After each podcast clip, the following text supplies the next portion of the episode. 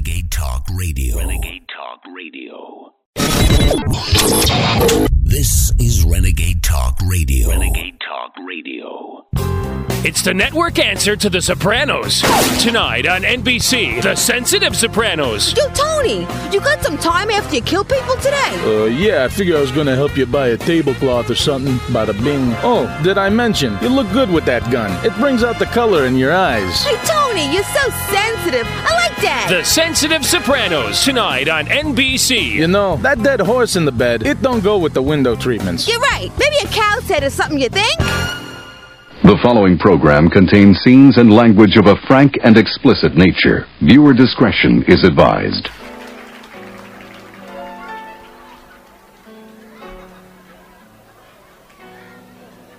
Drink to me only. That's all I ask. Ask. And I will drink to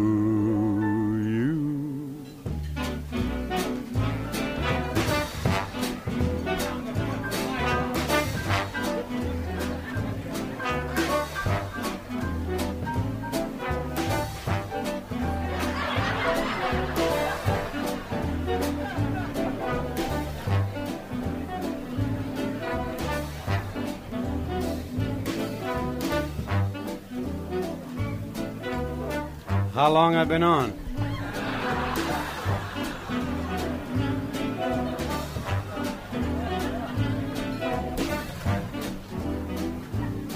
When you're drinking, when you're drinking, the show looks good to you. When you're drinking, you get stinking. It helps your point of view. But when you're sober, the skies all seem gray. When you're sober, life's a pain. So keep drinking. That's what I'm thinking. Cause it's what I love to do. I love Chicago. It's carefree and gay. I'd even work here without any pay. I'll lay you out. It turns out that way. That's why this gentleman is a tramp. My clever agent, he worked out this deal. He said, Go to Chicago, it won't be for real. And I believed him. I'm such a schlemiel. That's why the gentleman is a tramp. I love the free, fresh booze that you get. So I'm in debt. I'm flat. Take that. Last night some girl gave me a green stamp. That's why this gentleman is a tramp. You sure you're all playing? My wife just told me. Have I news for you? The doctor's sure that I'm way overdue. Wait till she finds out my girlfriend is too. That's why the gentleman, that is why the gentleman, that's why the gentleman is. Oh,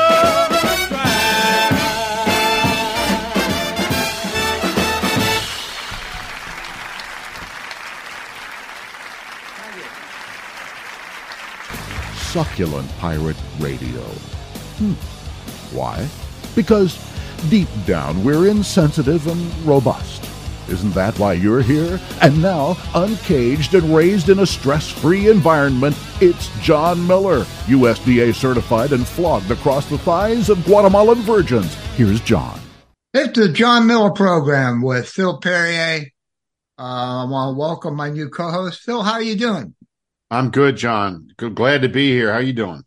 I'm doing all right. Just sitting back here, uh, hoping this is working. Of course, this is presented by RenegadeTalkRadio.com. I'd like to thank those people up there in Las Vegas, Nevada. Uh, thanks for, uh, well, this is actually one of my first bosses company and, uh, he brought us on. I'd like to thank him. Absolutely. Now, John, you, you want to give us a quick, uh, history? Cause you are the first podcaster I ever met. And that was more than 20 years ago. Well, um, it's been a fat, it went by in a blur, Phil. Um, all of a sudden I'm 62 and, uh, I've been in the business for about 27 years now. Uh, um, uh, yeah. Like how I, did you first, how did you first go from terrestrial radio to a podcast? Well, no, I, I went from podcast to terrestrial. Oh. Um, uh, I um, I was watching a guy called Will Wilkins on PlayTV.com. It's gone now, but unfortunately, Will Wilkins loved that guy, and uh, he introduced me to Paul McSween. Remember him? Yeah. Oh, yeah. I know Paul. Paul was great. Um, rest in peace, my friend. But uh, yeah, Will uh, was like, uh, you you know, I had a, I had a webcam and, a plastic microphone from Walmart, and uh, Will was like, "Your shit's funny, but you need an engineer. I'm going to send you one." he sent me Paul McSween. Paul no kidding. He said, "Yeah." He showed up at my door in a uh, Astro van full of equipment. We unloaded everything, which was a couple hundred thousand dollars of equipment. Good God. Yeah, exactly. And uh, I was like, God, it's going to take us forever to put it back in the van. He goes, I'm leaving it here. I'm like, we just met, you fucking idiot. Long, long story short, I had that equipment for a good 10 years before I moved to Phoenix. He moved to Phoenix. Um, and he's like, you got to come. I didn't have an engineer. Uh, I needed Paul. So I packed my shit and went to Beverly. Um, and, um, uh, we, we went from there. We, uh, we're, we were doing the, the John Miller program live from Scottsdale. It was a hell of a lot of fun. That's when I first met you. I th- I was living in LA and I was, I believe I was doing all comedy radio. Yep. And I don't know how you heard about me, but next thing you know, I'm in, you know, I'm in Phoenix and you're interviewing me. Actually, I, I had your roommate on. And the and the deal was is you gotta give me if you come on my show, you gotta give me a referral to the next guy. Oh. And that's how I got you. How about that? Yeah. Uh I forget your roommate's name though. Uh, what was, was it, it? Reno? Yeah, no, I don't think what was the your There was a Vince. No, it, it's the guy who had the girlfriend from hell. Uh, was spend on uh, pay his rent with his dad's credit card.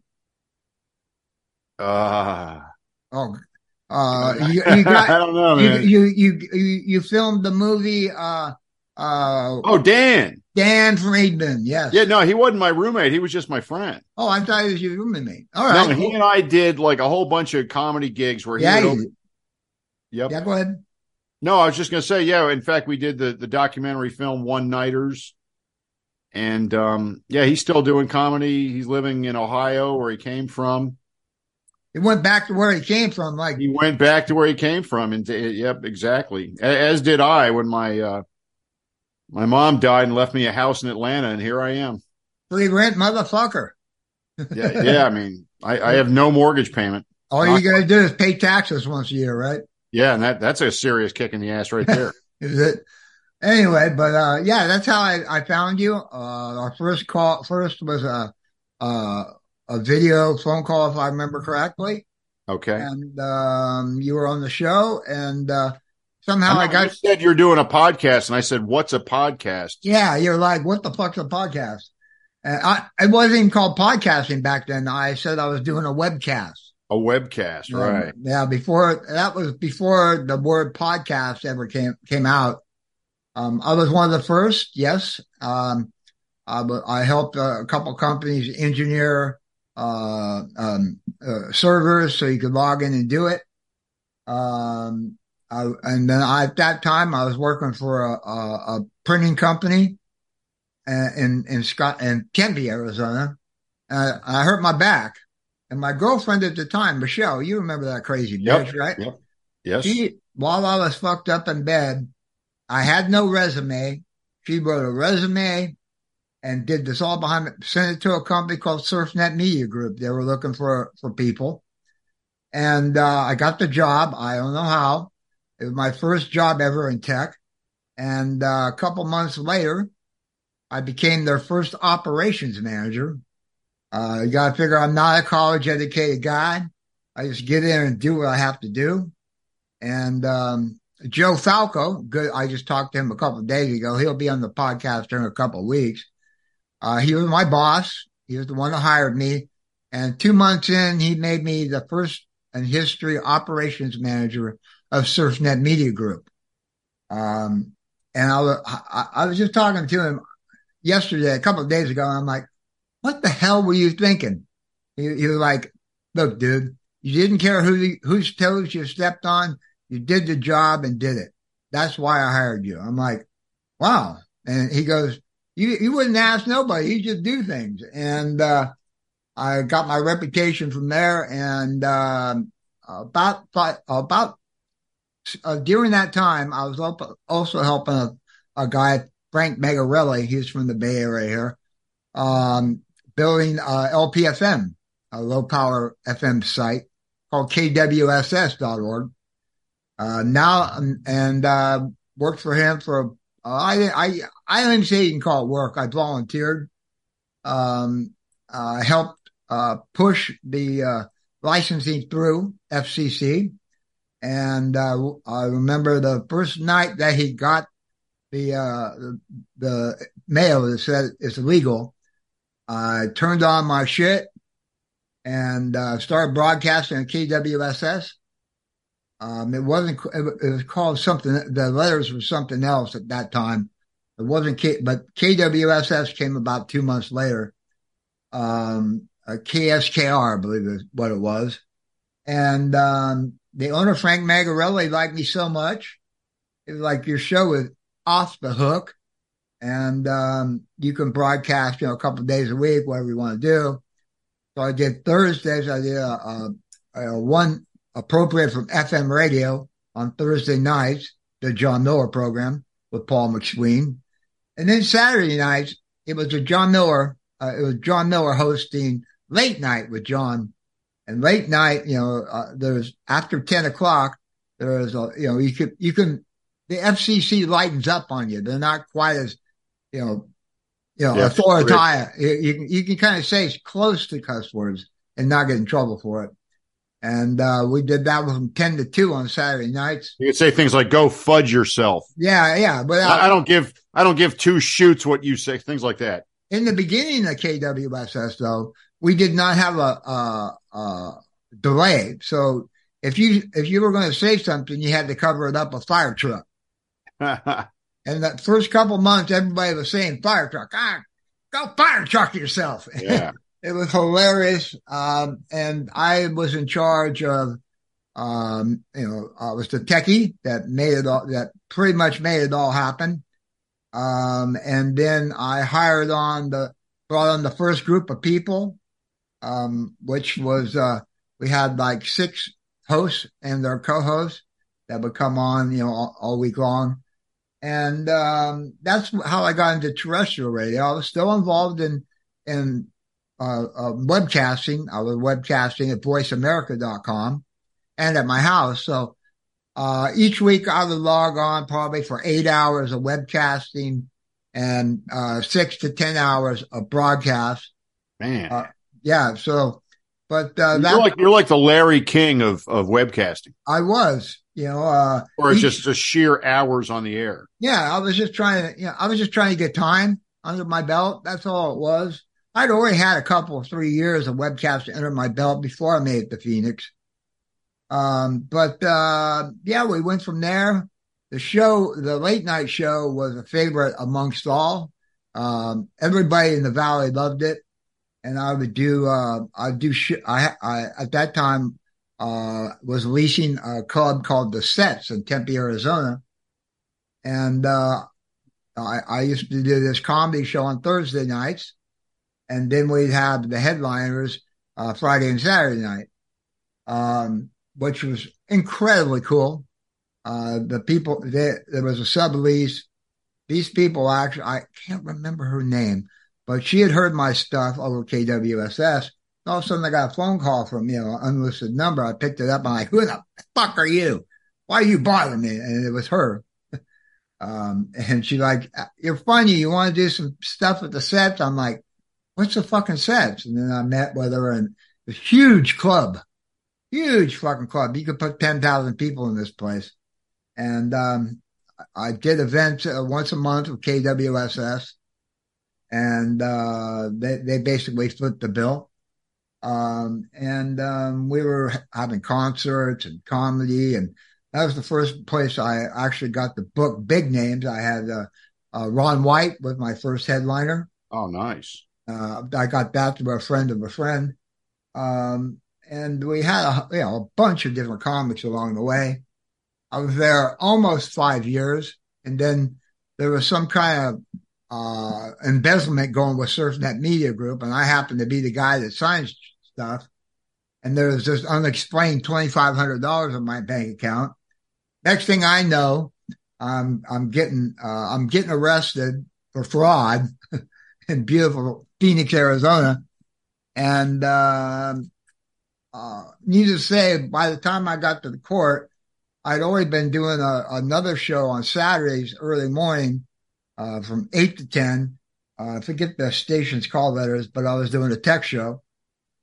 And, um, I, one day when I went in there the first day I went in there, there was Sheriff Joe Arpaio's fucking portrait on a, a, a poster behind, just sitting right behind the host chair.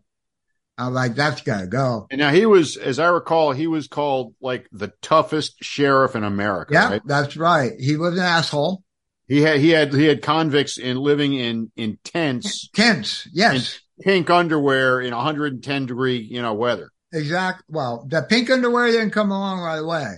That's Okay. a whole other story. But yeah, once once that that story broke, all the commercials because I you know I programmed the commercials and did some of them. And um, long story short, we had a commercial. You know, we had- every holiday that you know big people would be out drunk and drinking and driving. I would say is not worth uh, drunk driving is not worth wearing pink boxer shorts over. And one day I hear this knock, knock, knock at my door, and it sounds like they're going to break it in. I was actually doing my Thursday night show, and there was four uh, Sheriff Joe Arpaio of his posse, and telling me that I need to take these commercials down. Joe don't like them. I'm like, fuck Joe. Closed the door and went back in to my. Good for you know, you. I, I, I was wearing a loud, uh, you know, wireless microphone at the time doing because we had two microphones, a main microphone and a lavalier. Uh, that, that's Paul. Got to have a backup. And Yeah. Paul had turned on the lavalier.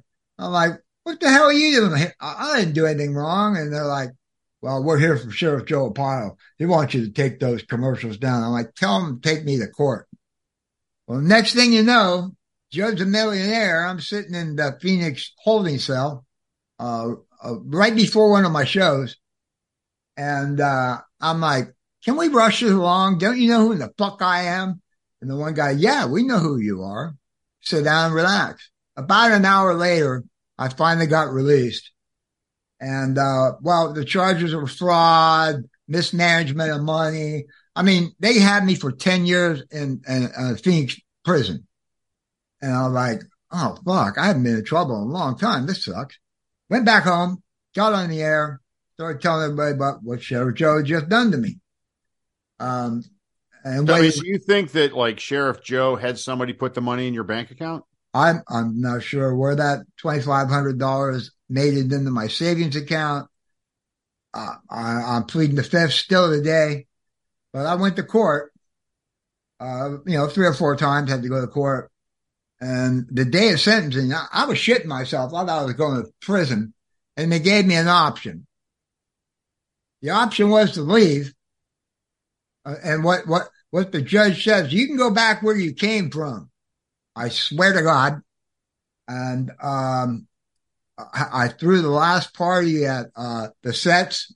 We had No, girls. so they're like, you can either go to jail or get the Or- hell out of town. Yeah, exactly. Wow.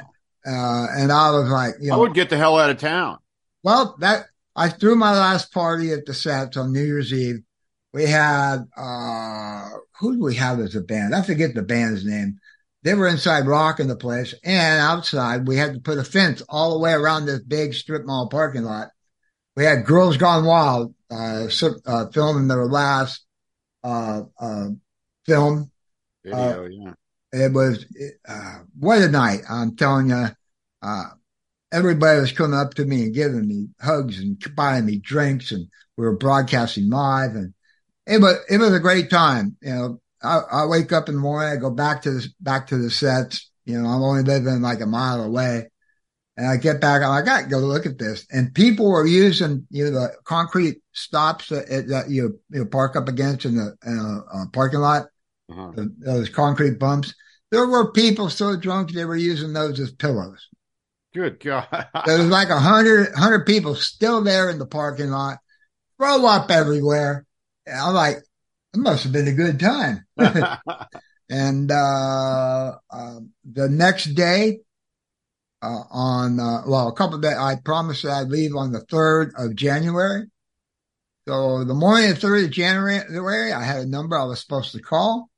I call this number, and uh, a sheriff shows up one, out in front of my house. One of Joe Arpaio's sheriffs uh, shows up. There's four of them in the cop car, and I come out the door, and uh, uh, the, the the the sheriff looks at me. Are you ready to leave now? I'm like, no, but yeah, let's go. And I was running. I, at that time, I had my hot rod SHO Taurus. It was a, a 900 horse V6 aluminum all overhead valve hot rod. And, um, uh, I got out on the freeway at first. Uh, you know, like, fuck it, I'm hammering it. And I, I hammered it. And next thing I look at my, the lights and I slowed it down and they let me go. They literally followed me to the state line. wow. Um, and How uh, far was that from where you where you that was started? about hundred miles, 150 You got miles. cops escorting you the hell out of the state. Yeah. Wet, wet lights. Wow. Yeah.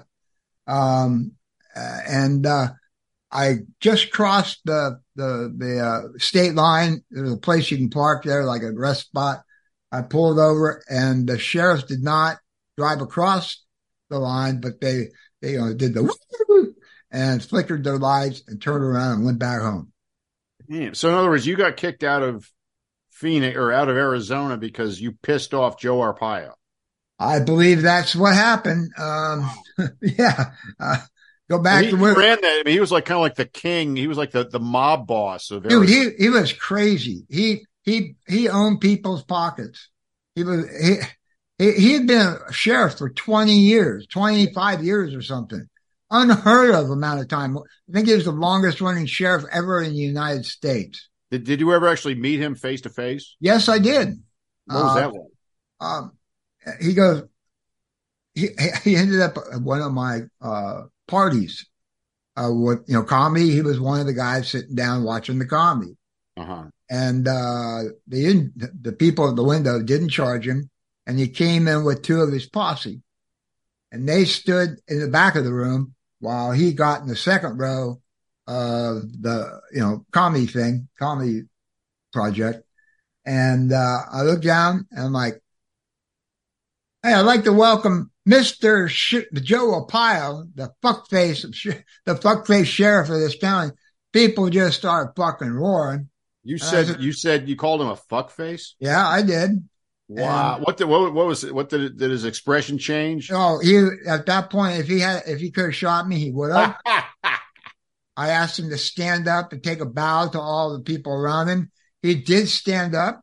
He didn't turn around, but he did stand up and he pointed his finger at me like, "You, you just wait. yeah, I got you. Uh, I got your number," kind of thing. Uh, I, I I bowed to him. Um, long story short, um, what the hell? Uh, I'm not going to upgrade now, but uh, yep. Um, so that's how I made it. Anyway, we're up against a break, my friend. okay. Uh, so we're going to take a short break. We'll be back in about 10 minutes, listen to our comedy bits and our music. And we'll be back here in a, about 10 minutes. I'm John Miller. I'm Phil Perrier. And you're listening to the John Miller program live from Las Vegas, Nevada. We'll be right back. It's better than a runaway romp to sunny Barbados. It's the John Miller Program.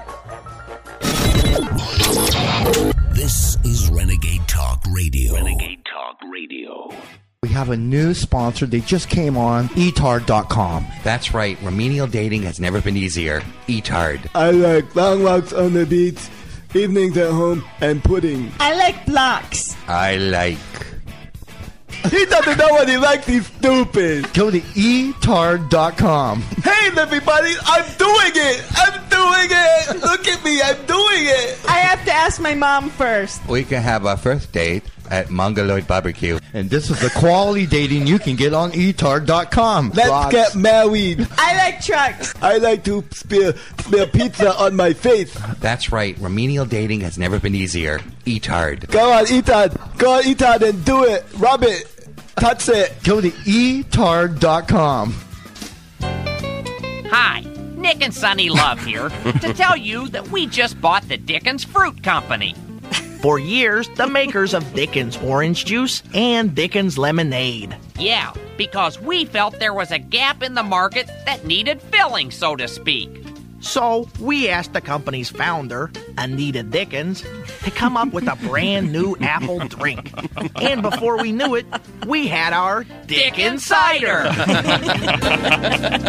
when she's really parched, say open wider. She's gonna want a big Dickens cider. Our new drink is aimed mainly at the active young female market. I mean, what health conscious woman of the 90s wouldn't just love a big Dickens cider? That's right, Nick. Scientific studies have proven that even a small Dickens cider can relieve stress in most gals. Exactly. And at your next party, why not try serving up a hot Dickens cider? Hey, Sonny, great bash, but it looks like your little lady could use another hot dick and cider. Mind if I do the honors? Sure thing, Nick. What are friends for? hey, thanks, Sonny. Plus, dick and cider goes great with mixers like 7 Up.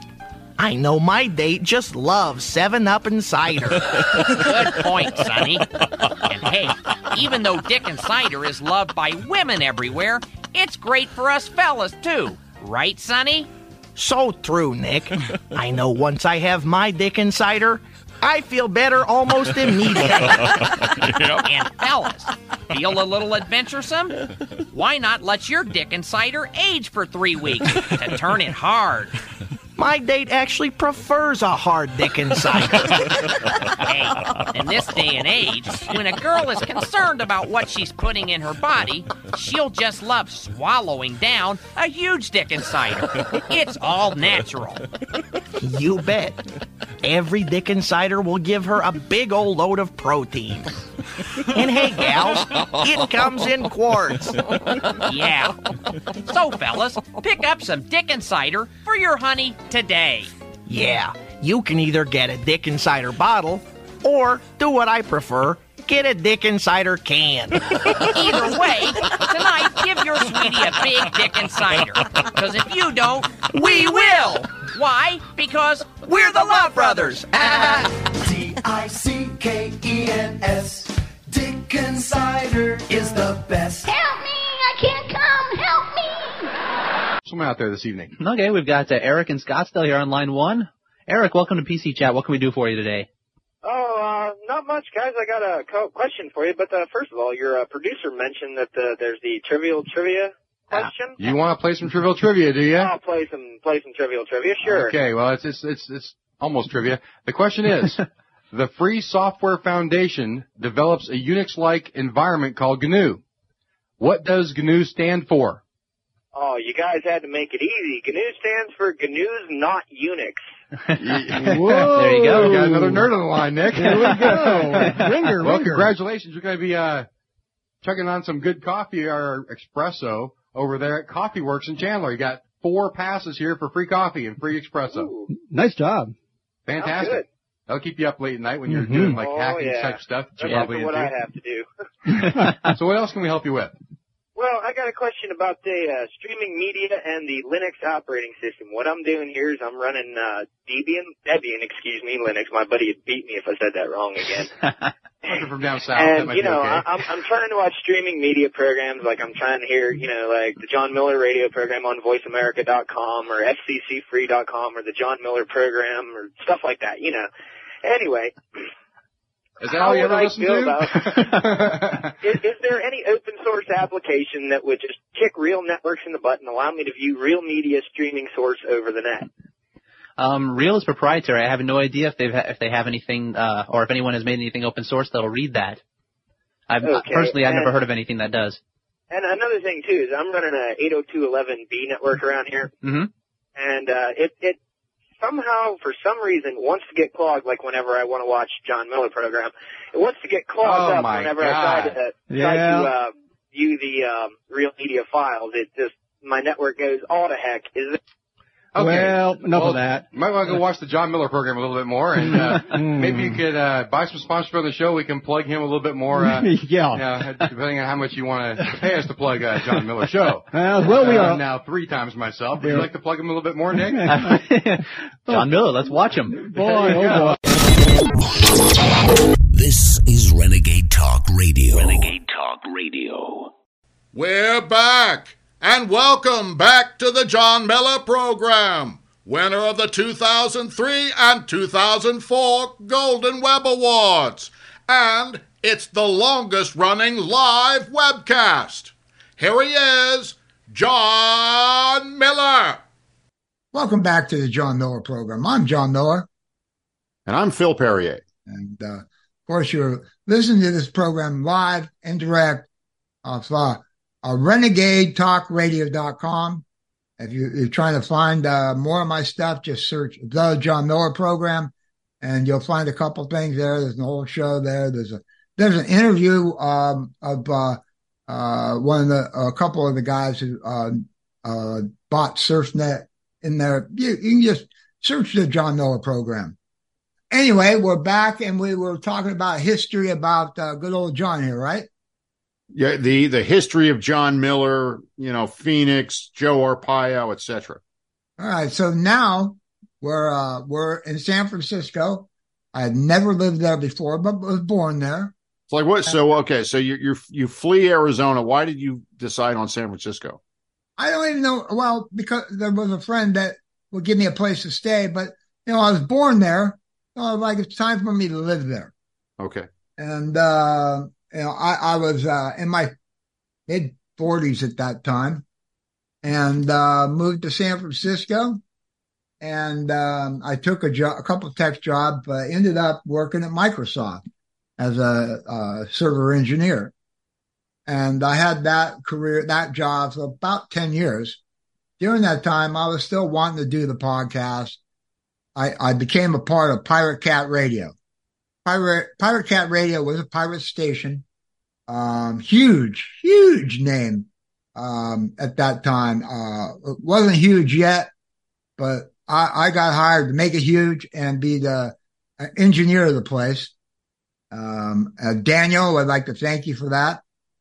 Um, and, um, so, uh, I, I'm on my part, uh, on my evening, evening hours, I'd be doing, working at Pirate Cat. And during my day hours from eight, uh, nine to five, I'd be working at, at, uh, Microsoft. And I worked on the ninth and 10th floor on the corner of, uh, fifth and, uh, seventh, fifth and market in the mall, which is getting ready to be, uh, uh, demoed here soon. Unfortunately, uh, uh, the people who owned it can't, can't afford it. There's nothing in it. You know, it, San Francisco went bad about 10 years ago. It started. And, um, What, what do you mean by went bad? I just people coming in, you know, the millennials coming in and not like, oh, we don't like this place, buy it and turn it into a coffee shop. that that went on for you know a lot of the venues that I you know could just make a phone call. Hey, Hey, Joe, I, I want to rent it on blah, blah day. Oh, cool. No problem. Now, if I go to that place, new ownership, they, all of them want, well, it's this much money and you're not going to make that much money on that event. There's no way. I know this because I used to do events in these clubs and, uh, the one, the one club, uh, DNA Lounge, love that place. I used to rent the small room, which will hold about 500 people. Uh, and we did some big name bands in that place. Me and Phil Toole, my, my ride or die friend. I found out he's my last ride or die friend from the, from the era. But anyway, long story short, uh, I wanted to do something for the station after COVID. And I'm like, I'm calling him up and I'm like, you know, I want, I want to rent the small room. Uh, is Guy there? Well, Guy is no longer in charge of booking. I'm in charge and it's going to cost you X amount of dollars to get the room.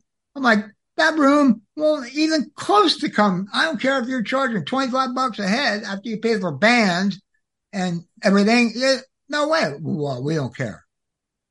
I want to talk to Guy. And I'm like, no, he doesn't do this. I'm not going to put you in touch with the guy. Like, well, go fuck yourself then. And, uh, uh, needless to say, um, we haven't done any more events, but with the show firing up, I'm going to probably put on a couple events. We'll figure out how to get you out here to California somehow so you can be part of it. But, um, I miss those events. They were good times. Um, and, uh, I, I, I want to get back to doing that kind of stuff again, but here we are in, in San Francisco. Unfortunately, I started a company, uh, Wade Wack um, Media Group, and Waywack Media Group uh, uh, created FCCFreeRadio.com, which was around for almost 14 years. That website would get 100,000 page views a day. Good God. Yeah, I know, right? Um, and it didn't take long for a couple, a couple, uh, you know, it just, you know, trickle in. But about year two, that's when we started hitting the big numbers. And um, I basically you you would rent the space from you know lease the the airtime from me, and we do everything for you. All you had to do was post on the front page. You go to all the social media sites. As soon as you press post, it was a badass motherfucker. Anyway, unfortunately, I ended up paying. Uh, well, I had a quarter million dollars in this thing in you know 13 years, but during COVID, we couldn't have radio shows because you, you couldn't have people in close proximity. Yeah. So I, I basically had to shut it down. There were a few shows going, but you know, it, it takes more than two or three shows to pay the bills. I've been paying the bills out of my pocket for, you know, 13, well, 13 years I was throwing what, what we missed. But during the last 18 months, I basically paid for everything. I ran a, you know, my, my accountant called me up and said, John, I'm like, yeah. He goes, I think I'm gonna have to cut you off. I'm like, what do you mean cut me off? He goes, yeah, if you keep spending the way you're spending, you'll be homeless by by the time you're 70. I'm like, kind of thought about it for a minute. You know, my doctor. Well, you, you know, in San Francisco though, you'd fit right in, right? Uh, I, I guess so. um, anyway, uh, uh, I thought I was like, hang on, let me think about this. He he goes, what is there to think about? Does John Miller want to be homeless and living on the sidewalk along? or maybe you'll have a tent, but I can't guarantee it. I'm like, uh, my doctor has already said you. I asked him, you know, a couple months earlier, how long am I going to live? Because you know I've had open heart surgery, I've had some wow. shit go down, and he goes, you should make seventy. I'm like, okay, and I'm and I'm thinking about that. I'm my doctor says I'll make seventy. I can live until I'm seventy. He goes, I don't care what you're thinking and what math you're doing. I'm cutting you off. Oh, fuck. All right. So, um, I went for a couple more months. I charged it on cards that he hadn't cut off yet. um, and next thing you know, um, I'm in the hospital doing this yearly check for my heart. You have to go into the hospital. They, they, you know, make sure that you're not, you know, stressed out. They give you, you know, they take care of you. Yeah. And I'm in my hospital room. I'm like, I get a call from the, the landlord. You need to come in here and chat with me. I'm like, well, you know, I'm in the hospital. He goes, yeah, I know, but we need to chat. I mean, what, we can't chat on the phone. We've, we've chatted on the phone before. I mean, why, you just need to come in. So in the morning, the next morning, I check myself out, even though I'm only one day into my test. You know, you're going to to come back and start over again. I'm like, yeah, okay. So I get there and, um, uh, I have this meeting with the, with the owner and he's telling me, Hey, you got to go. Can't, you're always late on your rent, which I wasn't. His assistant, Eric, would always get the rent 10 days before the first of the month. And one day he asked me, he goes, why do you pay your rent so early? I'm like, I have to have a place to make money and this is that place. And he just kind of laughed. Anyway, um, supposedly I've been late on months and months of rent. I owe him back rent. I this, that, and he wants me to leave. I'm like, uh, what the? Anyway, long story short, that April, I stopped paying, paying the rent. I stopped paying everything. I just let it all crash. Um, and, um, long story short, I never got served, but she told me there was a guy looking to serve me. Never got served, never saw any paperwork. But about five days later, I get a call from him. He goes, I want, I want to talk to you. I'm like, what the hell you want to talk to me? You always kick me out of my, my thing. He goes, I want to talk to you. I really want to talk to you. I'm like, well, why can't we talk? He's like, I want to talk to you in person. All right. So I, I got a little, uh, portable recorder that I got in my pocket. I'm recording this this time. And he goes, I kind of feel bad. I'm like, feel bad about what? He goes, well, how much would it take for you to go away and feel good? I'm like, what do you mean? I, I owe you back rent. You're telling me I'm not paying my rent and you're going to give me a check? He goes, how much do you want it to be? Uh, through, uh, about $4,000. I, I didn't think he'd take it. Sure as shit. He pulls out his, the checkbook of the odd fellows and starts writing this check. And I'm like, what the hell are you doing? He goes, I'm doing what I got to do. I'm like, what, why? Anyway, long story short, I took the check and, uh, so he's evicting you and giving you money. Yeah, that's what I, am still confused. That, yeah, that's a, that's a, that's a good deal. I mean, I, would rather not get evicted, but you know, his cousin Matt, which and I, him and I became good friends, drinking buddies, doing coke together. We, we hung out. He would, I call him up, say, I need this done. He would show up that night. I never even paid this guy. And he did hundreds of thousands of dollars of work for me. And wow. net, not once did he charge me, but I would buy the beer, you know? Sure. Um, but anyway, we're, we're, he's still scratching his head. He's like, I, and then I told him about the check because he'd never heard about the check. And he goes, yeah, he, he set you up. And, uh, we won't say the asshole's name, but there's another com- a wannabe competitor in my place. And, um, uh, needless to say, there's no more FCC free radio.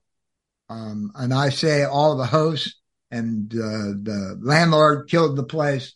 I'd like to thank those motherfuckers, uh, for making my life fucking miserable. but it's better now, I hope. I, I'm still, you know, I still owe money. Um, I'm still paying off, you know, the cards. I still, I, I own like almost $42,000 in credit card bills. Um, I'm down to about half of that. Um, good, good. So it's, it's going down. Uh, my credit rating is somewhat back because I've been making the payments on time. Good. Um, it, it, went from an 803 to a 401 overnight. And, uh, all, I had like 10 credit cards and all of them got canceled all at the same time including my pet's charge card, um, her, her vet call. You remember uh, Miss Kitty, right? Yes. Well, unfortunately, she died, and oh, uh, I, I, have a new kitty. She's a uh, she, she's actually like an AKA, you know, special kitty. She's a snowshoe Siamese that calicoed out. Oh. She weighs 22 pounds. She's a good she, God, and she's spoiled as a rat. And her name is Luna. And is she, uh, is she fat or just big boned? She's just big boned. Uh, that's what she'll tell you. but, but but she's got a little belly. You know when a cat runs and the belly goes out the back. Yes, and in Siamese they kind of have that little gut. Yeah, well she's got that gut, and uh, she's sitting here uh, sleeping right now. Thank God, um, because yeah. normally she won't leave me alone. She loves her human more than life itself. Oh, that's fantastic. And uh, at night, my cat doesn't give a rat's ass if I live or die. Oh my, dude, this one, I swear to God, she at night when we go to sleep, um, she will wait until I settle down.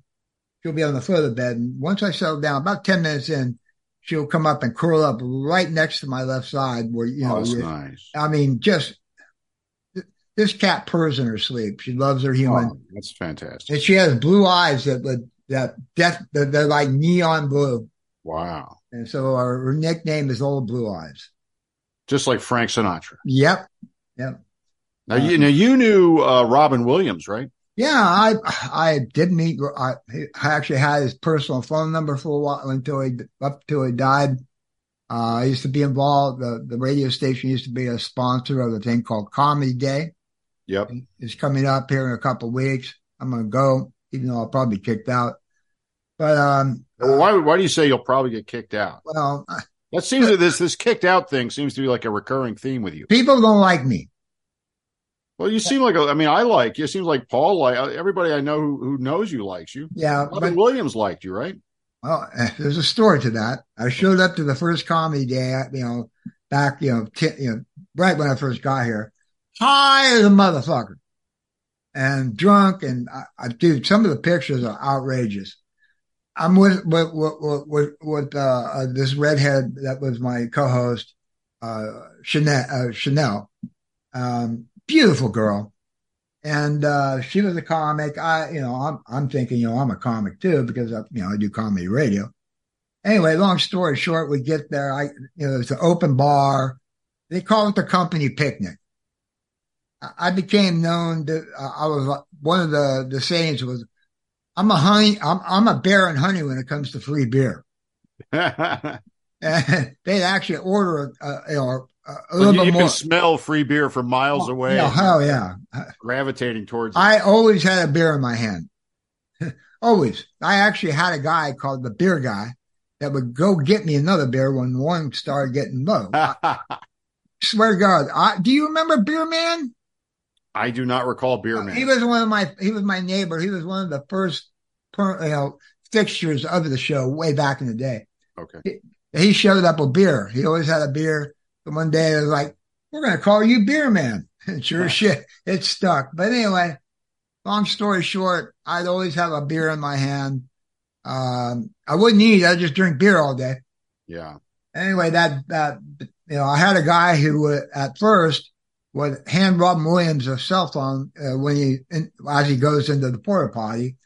And he actually was on my station live with a flip phone from the porta potty.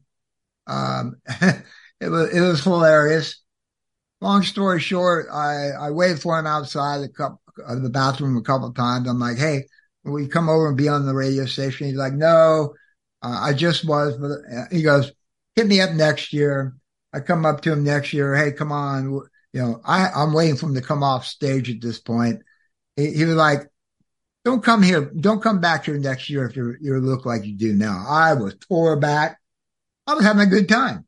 Yeah. And I was at the company picnic. What the hell? You know, anyway, long story short, after about uh, four But he years. instinctively could tell you were ripped to the Oh, yeah, because, because he, you know, he went through those, Yeah. through that too. He, And he had a cocaine period, I believe. Oh yeah, he he saw me and he knew what was up.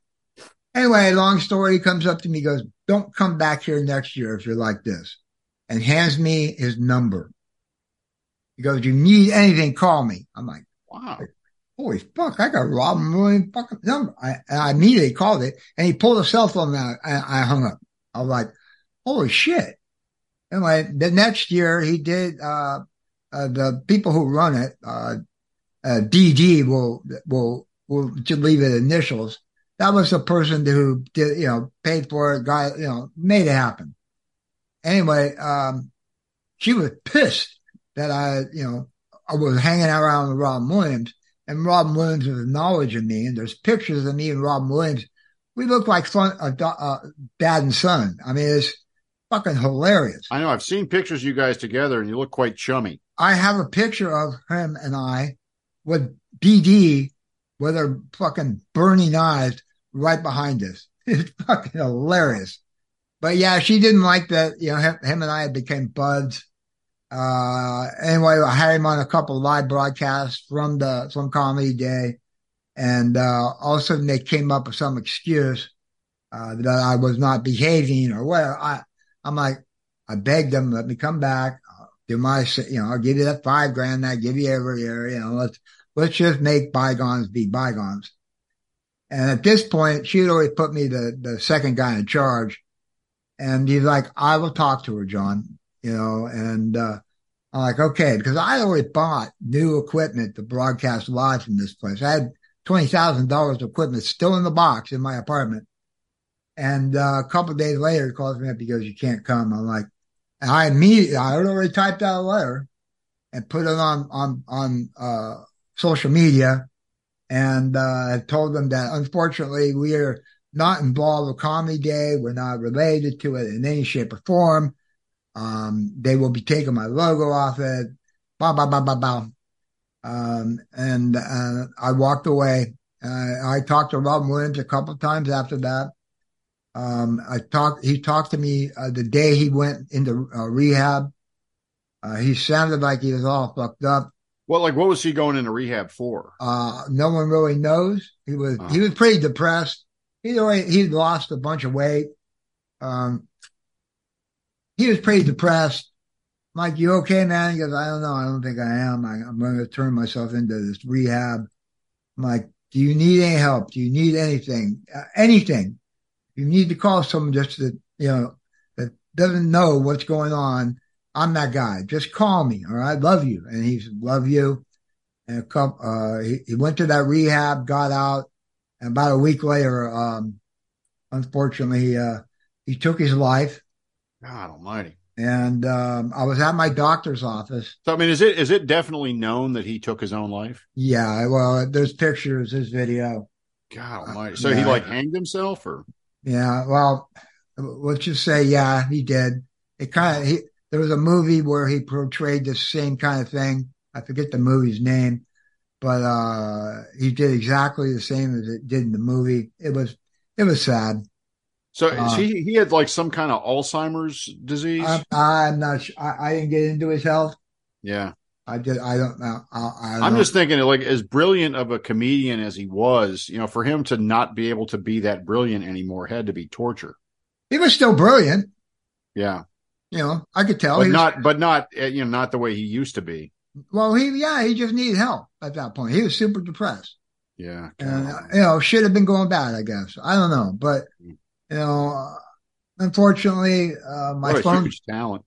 I i got calls from la radio stations and they all wanted me on the interview me right now because you know people knew that you know i was like his buddy.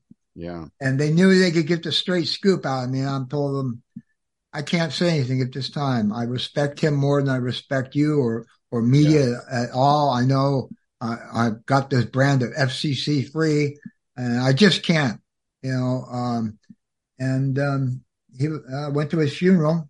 Uh, really. What was that like? uh, well, I could, I wasn't invited. I just found out where he was. And I stood back. I didn't want to interrupt the the family. Yeah, Um, and um, he had like kids, right?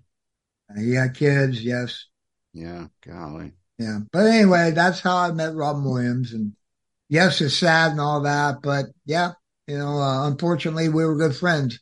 Yeah, And I still this day have this picture of him and I uh, that looked like father and son at Comedy Day, where we're, where his arms around me. I'm I'm sitting there talking on the phone. We're getting our picture taken. He's talking to somebody else.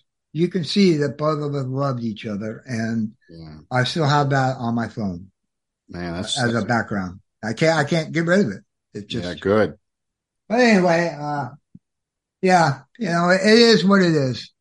Anyway, we that was another twenty minutes about me, just like that.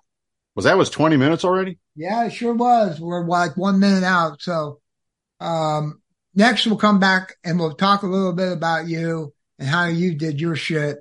And, um, uh, sound good? Yeah, I mean, like, when are we going to do that? In a couple minutes? Yeah, uh, you know, about 10 minutes. Takes a minute for the file to save. So here we go. Okay. I'm going to turn it off now. I'm John Miller. Phil Perrier.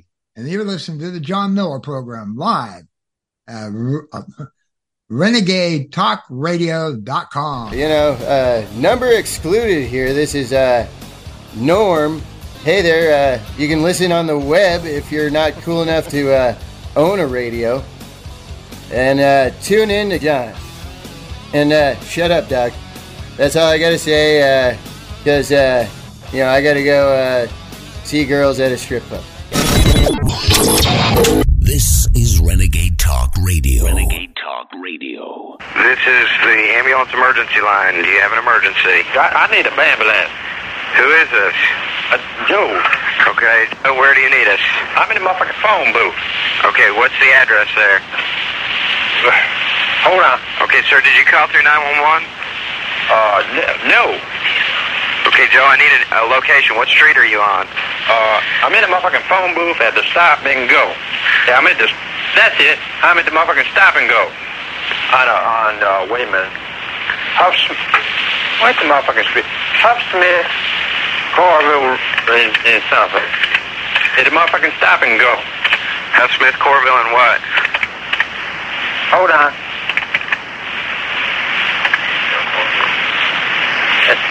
Yo. Uh-huh. Hello. Let me see.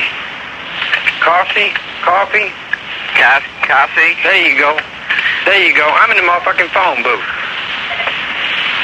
Uh, let me tell you what. I'm, in, I'm going down the motherfucking road, driving my car, minding my own goddamn business, and a motherfucking deer jumped out and hit my car. Okay, sir, are you injured? Let, now, let me tell you. I get out and pick the motherfucking deer up. I thought he's dead. I put the motherfucking deer in my back seat, and I'm driving down the motherfucking road and minding my own business. The motherfucking woke up and bit me in the back of my goddamn neck. And he bit me and it done kicked the shit out of my car. I'm in the motherfucking phone booth. The deer bit me in the neck. A big motherfucking dog came up and bit me in the leg. I hit him with the motherfucking tire iron and I stabbed him. I stabbed him with my knife, so I got a hurt leg and the motherfucking deer bit me in the neck. And the deer and the dog won't let me out of the motherfucking phone booth because he wants the deer. Now who gets the deer? Me or the dog? Okay, sir, are you injured? Yeah, a a motherfucking deer bit me in the neck. Hold on. Yeah, The, motherfucking, the motherfucking dog is biting me. Hold on. God damn it, get out of here. Mother- Hold on. The motherfucking dog is biting my ass. I don't see him. Hold on.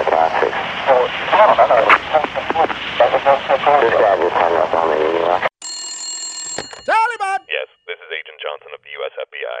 My president has instructed me to ask you for the final time to turn over the person or location of one Osama bin Laden for his actions against our country, or you must face the consequences. Leave us alone! We know nothing of this Bin Laden! We think you do. We don't! Listen, Mr. Taliban person, do you realize that this is your final opportunity, or we must lash out with an assault of which you do not have the technology to handle? We do not fear your weapons! We have anti-aircraft and anti-tank and anti-personnel weaponry! We know that, but you don't have answering machines. What? Will you give us bin Laden? No! Okay. You asked for it. Answering machine? What is that? Taliban! Hello, how are you this afternoon? Would you like better rates on your long distance service? You have wrong number! Taliban! Hello, Mr. Tailband. Did you know that aluminum siding can raise the property value of your house? We can install it at a fraction of the increase of your new property value. Are you interested? You have wrong number! Taliban! Congratulations! You qualify for the Platinum Card! Taliban! Good afternoon, sir. Did you know that we have $40 million available for home improvement projects and you ah! qualify for a That's it! Osama on his own! Taliban! Good afternoon, sir. How would you like free HBO for a ah! month? Taliban! Hello. For a great deal on automobile insurance, please hold the line for the next ah! available. Taliban! Hello, I have a special deal from America's number one sports magazine, including the famous swimsuit. Taliban! Good afternoon, sir. Can I interest you in details on how you could win a free vacation? Yeah, this is gonna be cool. uh, hey, uh, hey, hey, Beavis, check this out. I just got done reading that book, Men Are From Mars and Women Are From Venus.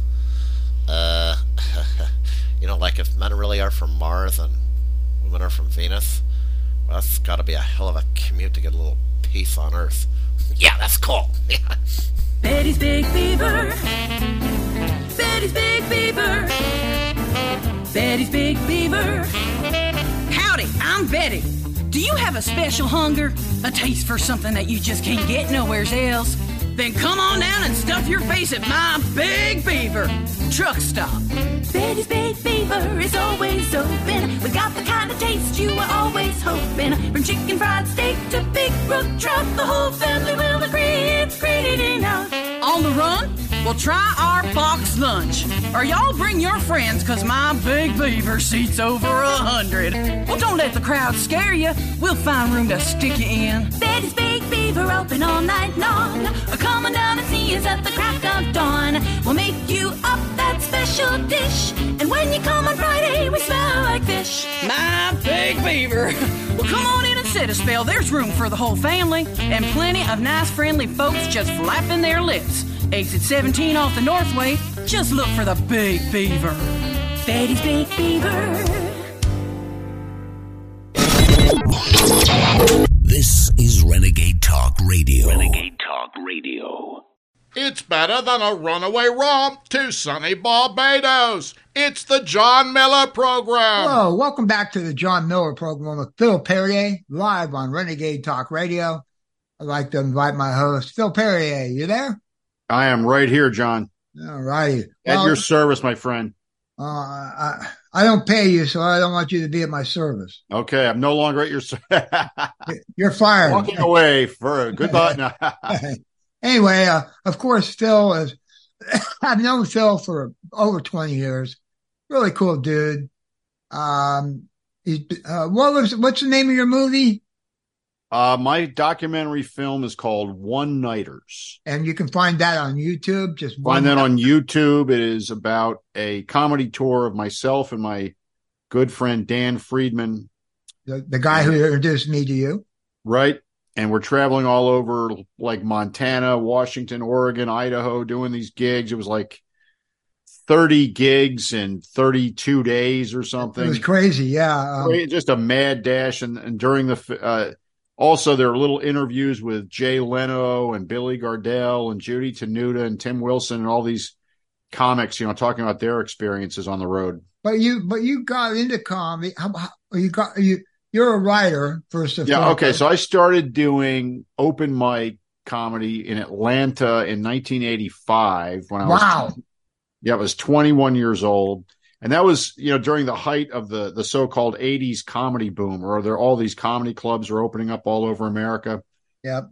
I and remember. so yeah, so like, you know, by the late 80s, I'm working all over the country.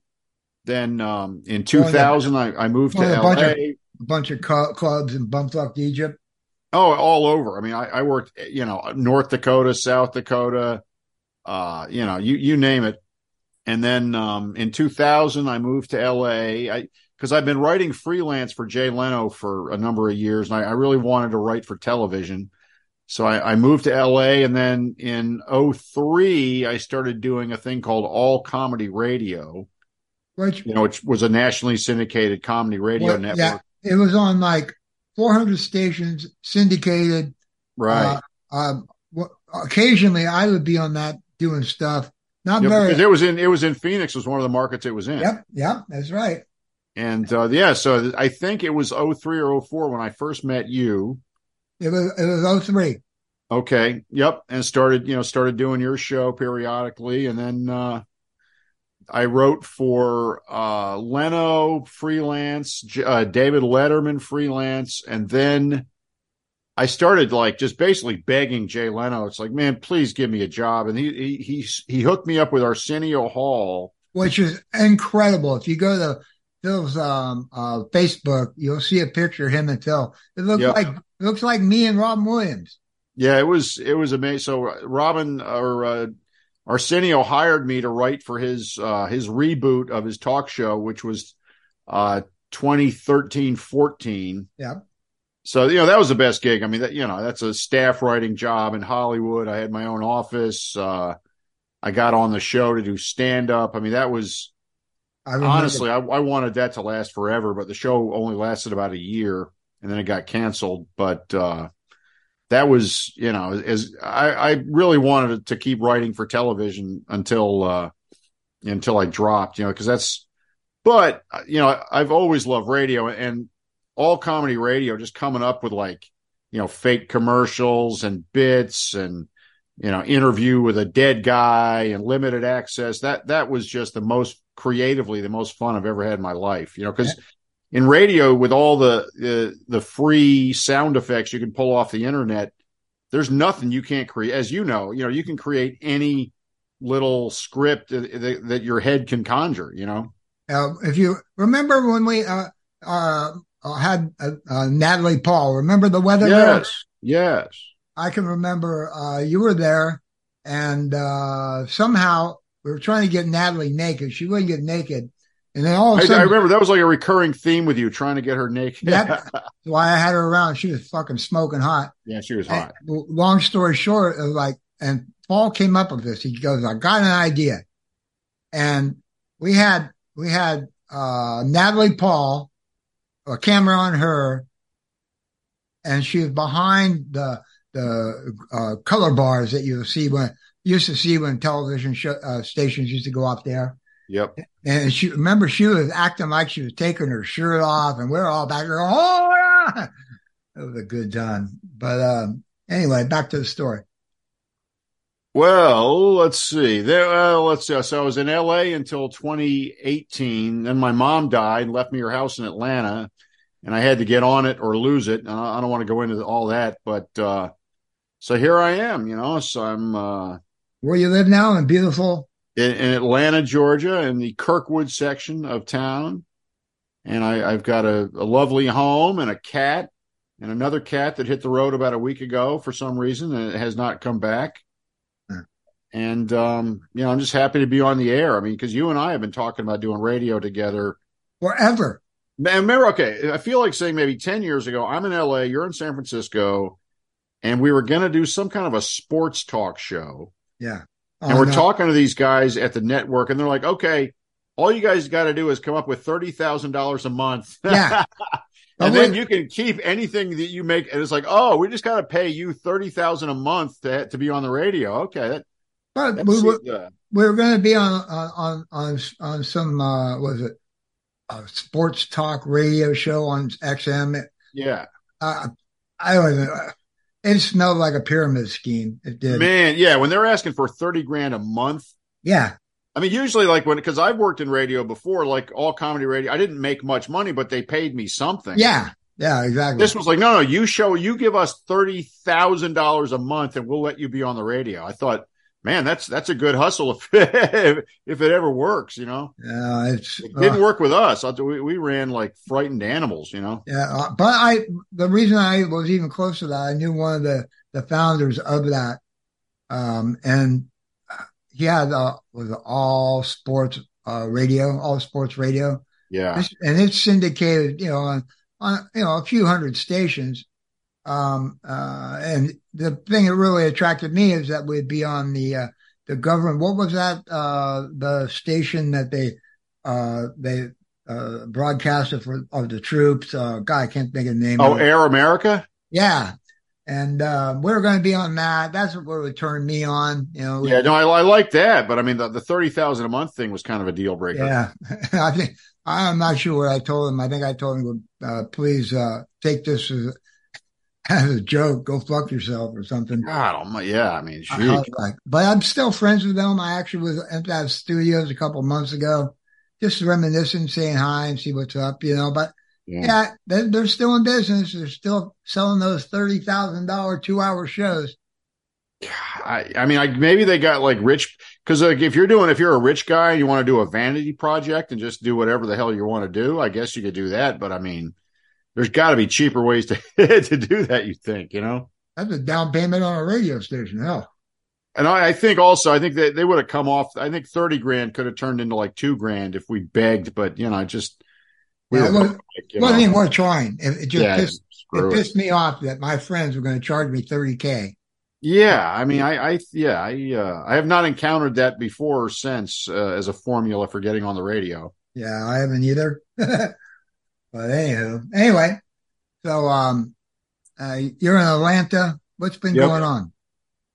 Well, you know, since co, I have not been. I'm doing. I've got some stand-up shows booked in Park City, Utah, the same week as the Sundance Film Festival, Mhm. and I do. You know, I do stand-up um, you know, when when it's a gig that I want to do. But uh But you still get paid, right? Yo, hell yeah! In fact, yeah, yeah. I mean, that's You're not paying them. You're you're getting paid. Yeah, I don't. They're not like, hey, Phil, come here. But here's what I will do, though. I will come to somebody's house and do my show for a thousand dollars, and then for another thousand dollars, I'll leave. so, it's like a hostage crisis until they give the other thousand. They're like, okay, goodbye. Yeah, that, that sounds like a good idea. Well, thank you. I know. I, I know. I, I appreciate that. I've yet to get any takers, but I think it's just a, with this show, it's just a matter of time. You know. Oh, with, with me to connected to you, the doors Yeah. are going to open. No, the doors are going to go flying open. You're going to hear a lot of slamming of doors. no, no, no. Right. But uh, anyway, that's good. You're still doing comedy, and I'm glad that you know it was just a win when I called you up that day. I was like, you know, I want to do my show. I've got got got it on this uh, you know uh, station, and I got to have a co-host. And he asked me, "Who's your co-host going to be?" And I'm like, "Well, I'm hoping it'll be Phil Perrier." And I hadn't even I hadn't even texted you or anything at that point. He goes, "Who's Phil Perrier?" I'm like, you know, told him your resume. He's like, "Oh yeah, that'd be funny as fuck." And I'm like, "Eh, "Okay." And then I called you, Yeah. and uh, you you you can get the words out of your mouth fast enough. And I, I was I, I was like taken back that finally myself and Phil Perrier, the world famous, are going to do a show with me, and we've been talking about this for a long effing time. know, no, I know. It seems like all the the planets aligned properly, and now you and I can do can do radio without, you know, without having to watch our language. And, And we don't have to sit in front of each other either and smell. I know this is fantastic. I mean, I'm, I'm in Atlanta, you're in, in San Francisco. Yeah, I- it's like we're just we're in the, we're in the same room practically without. We're, sitting here peeing in the balls together, and uh, you know we're all over here. I'll be sixty. Uh, I'm sixty-two. Um, I'm 59 years young right now. you're trying to catch up. I know. Well, I, I yeah, I, I hope not to. I, I think 60. That's a big one, right? You know when I, when I turned sixty, I I don't even think there was any fanfare for it. I I I was I was um, I, I was dumbfounded that I turned sixty, considering my life. I know because when I first met you, because I mean, you had heart attacks, you did meth, coke.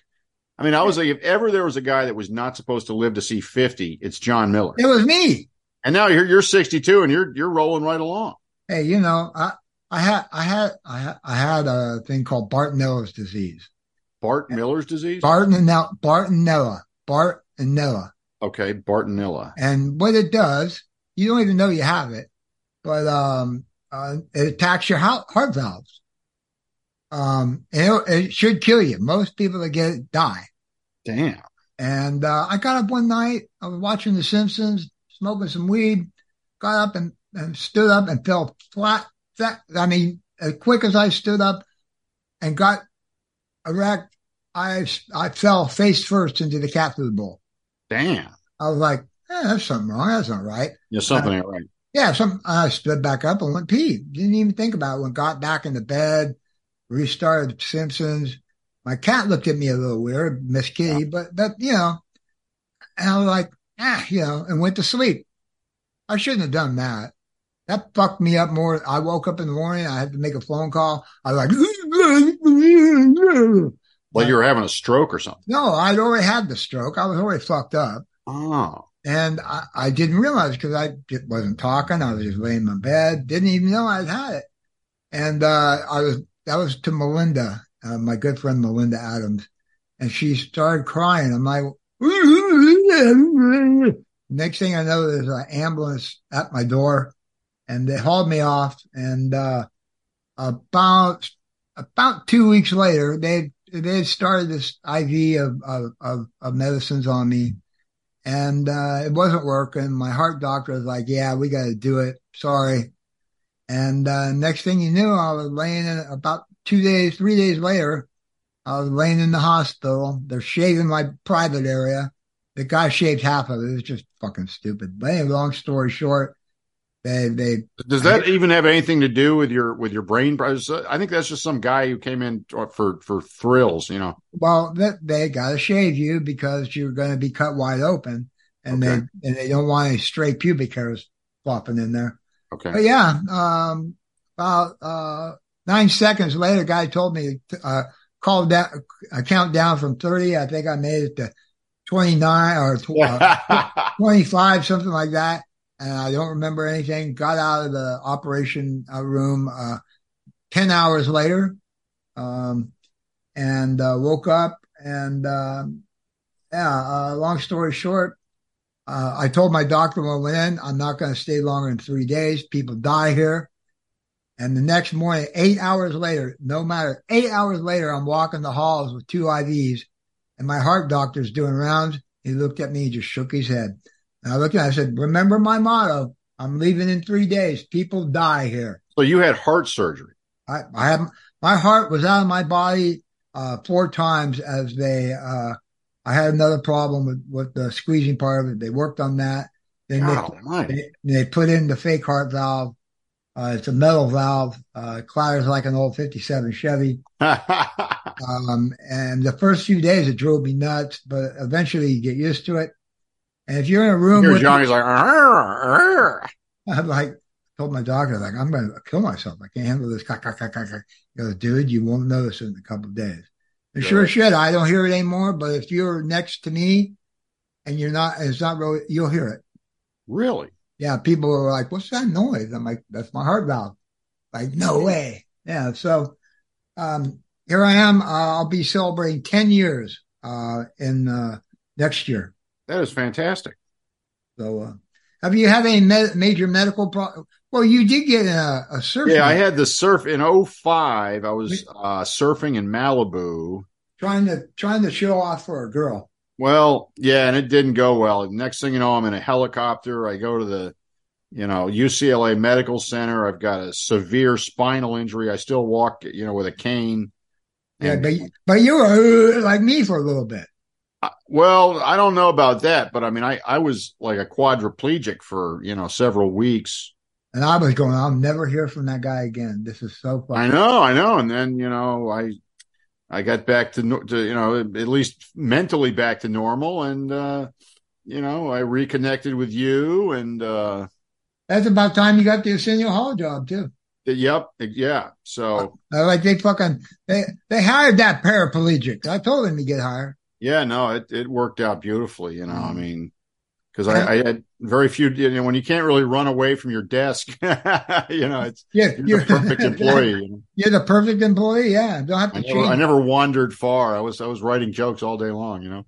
Yeah, well, you you wrote me a set, which um, uh, I All that you wanted 25 jokes, as I recall. Uh, well, remember we were trying to fill like there was going to be like twenty people going on stage. You Yeah, gave- oh God, yeah. And I was like, John, don't, just don't do it. yeah, you gave me 20, 20 25.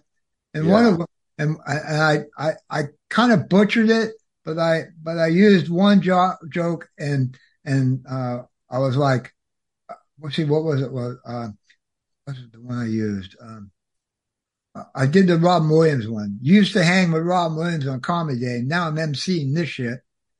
And uh, Yeah. I'm, I'm telling jokes in this fuck, goat fuck. And I, I want everybody was kind of quiet. I'm like, where's a mass shooter when you need him? And the crowd went wild. Uh, uh, it was fucking hilarious.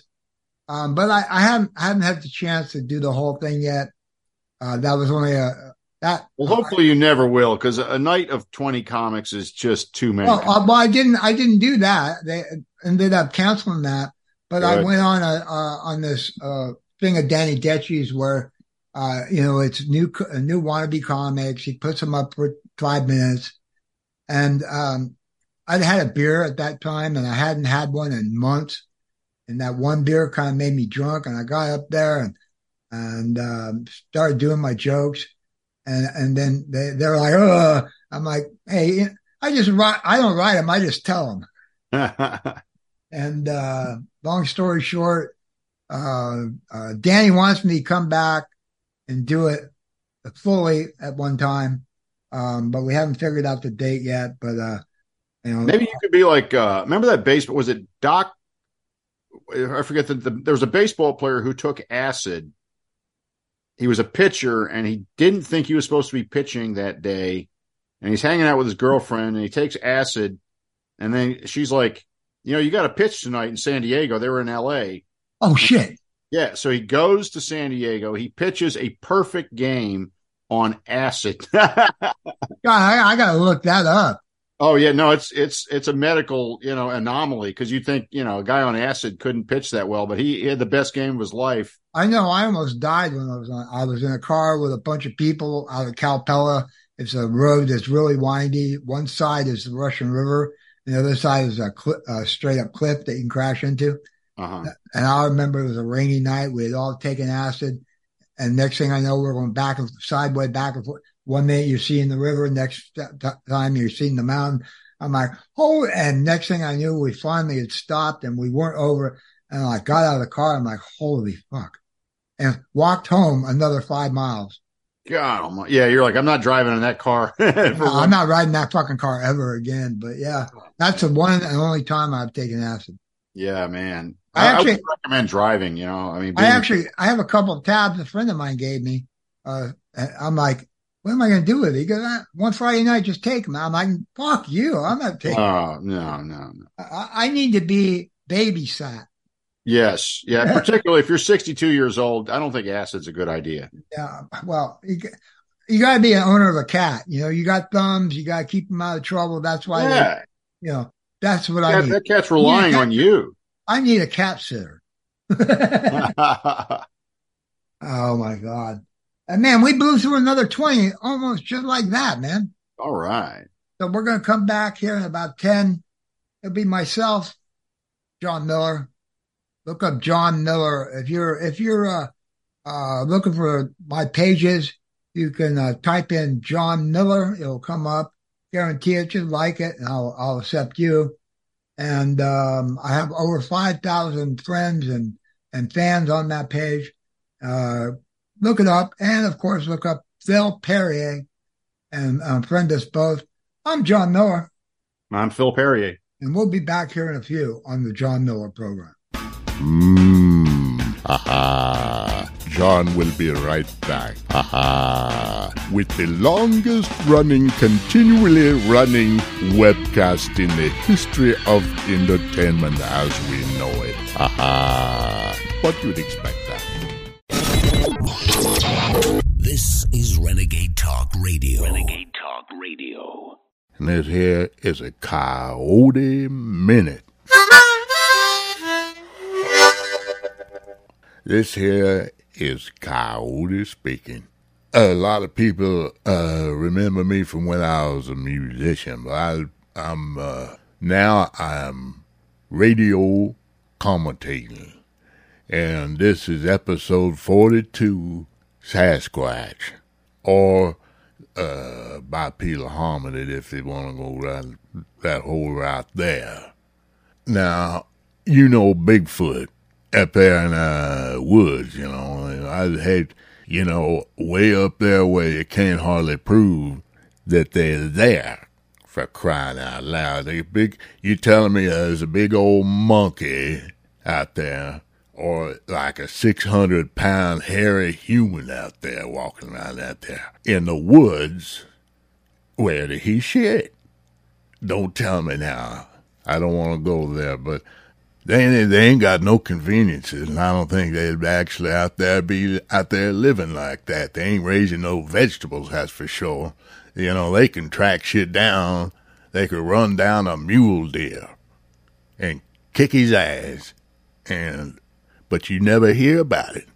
Did you ever hear about it? If you can prove that, then I tell you one thing. I, I, I, there's a couple of people out there trying to prove it, and uh, up like uh, you had up there the Canadians up there, and I think you know they got the Olympics coming up there in 2010. What is it up there? Uh, Vancouver, BC is so to say. And if you had a bunch of those Sasquatch out there, the Bigfoot, you know what I'm saying? I think that they make a case to get them in there to the 2010 Winter Olympics and take the whole thing one at a time and stand up there and do their scratch their asses um, with a gold medal around their neck, grinning at us through that pointy head and hairy ass. And there would be people out there standing there saying with some flags and shit out there and signs and shit. You know what I'm saying? Keeping them, uh, and they probably, they probably, uh, go away with it. I mean, there's 600 pounds in there, uh, and the smell there. Well, well, I don't know, but this here has been a coyote minute. You might have remembered me from last time. Now, what we have here is the ability to communicate. All right, Pilgrim, there's time to lope your mule. They'll be right back. Well, I always wanted to be an actor just like John Wayne would have been if he'd been an actor. Oh, am I the first caller? No, you're the second caller. Sorry, I just gave the ticket out to a Murph. Oh, oh you know what? And this is a guy because I put call in, and we'll give you the Alaska Bush Company. So of course the guy had to call in second. Yeah, but I'd rather see a girl there than a guy. Well, you know what? Well, hang on. Who, who is Hold on. this? Let's talk some pity. Yeah, here. who is this guy? Chris from Photography. Oh, oh. Chris! Oh, Chris!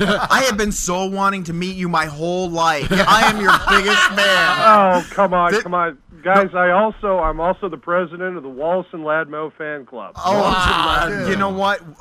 Uh, Wallace is one of my friends.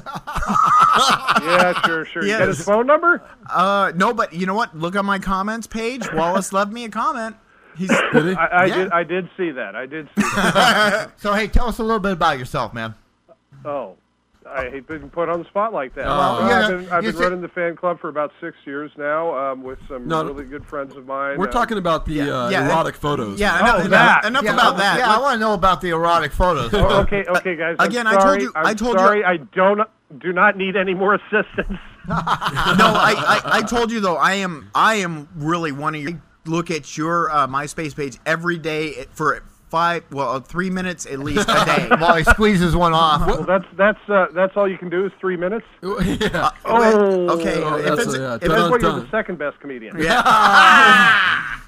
uh, you know what? I'll handle the humor. That's okay. What's Well, your, we're what's not your, handling it very well. what's your MySpace page? Uh, my MySpace name, uh, it's uh, CS underscore uh, erotic photography. All right, cool. We got to check that out, no doubt. ADD, my friend. so, Chris, how does one get into your line of work? I mean, Uh, get a camera. Just get a camera. Get a camera. No, well, I also I also do body painting. Ooh.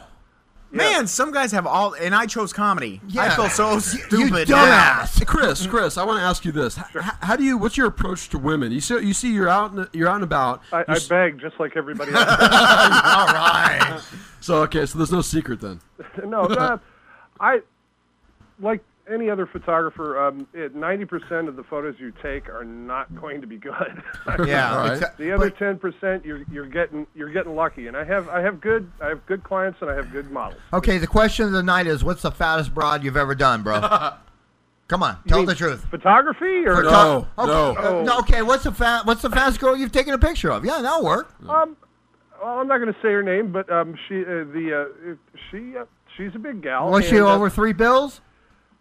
I, I'd rather not say because she's a good friend of mine. Come on, Chris. And, my- and, and an on. evil minion. So, but she's a she's a sweetheart. And- she's a good friend, and the pictures turned out great. What'd you do with her? I, I took pictures of her. No, her. I know, but like, what kind of erotic pictures did you take? Well, uh, half you know covering shots. You know where I, and she, I, I bet you, I have this funny feeling. Stop, John. Don't go I have there, a dude. funny, There, I please. have a funny feeling that you could find her on the KWSS website. you Were- were you- probably could. Oh. I, I do believe that the second best comedian is on her friends list. Yeah. I know who this person is. Yeah, she's a good friend of mine. Yeah, she's cool. I, I know exactly who it is. and I've talked to her a few times. Good people. oh yeah, of course. Yep, good people. Right on. Well, You Chris. just hurting for callers, aren't you? Yes, I, I, Yeah, no, please stay with us. oh, please.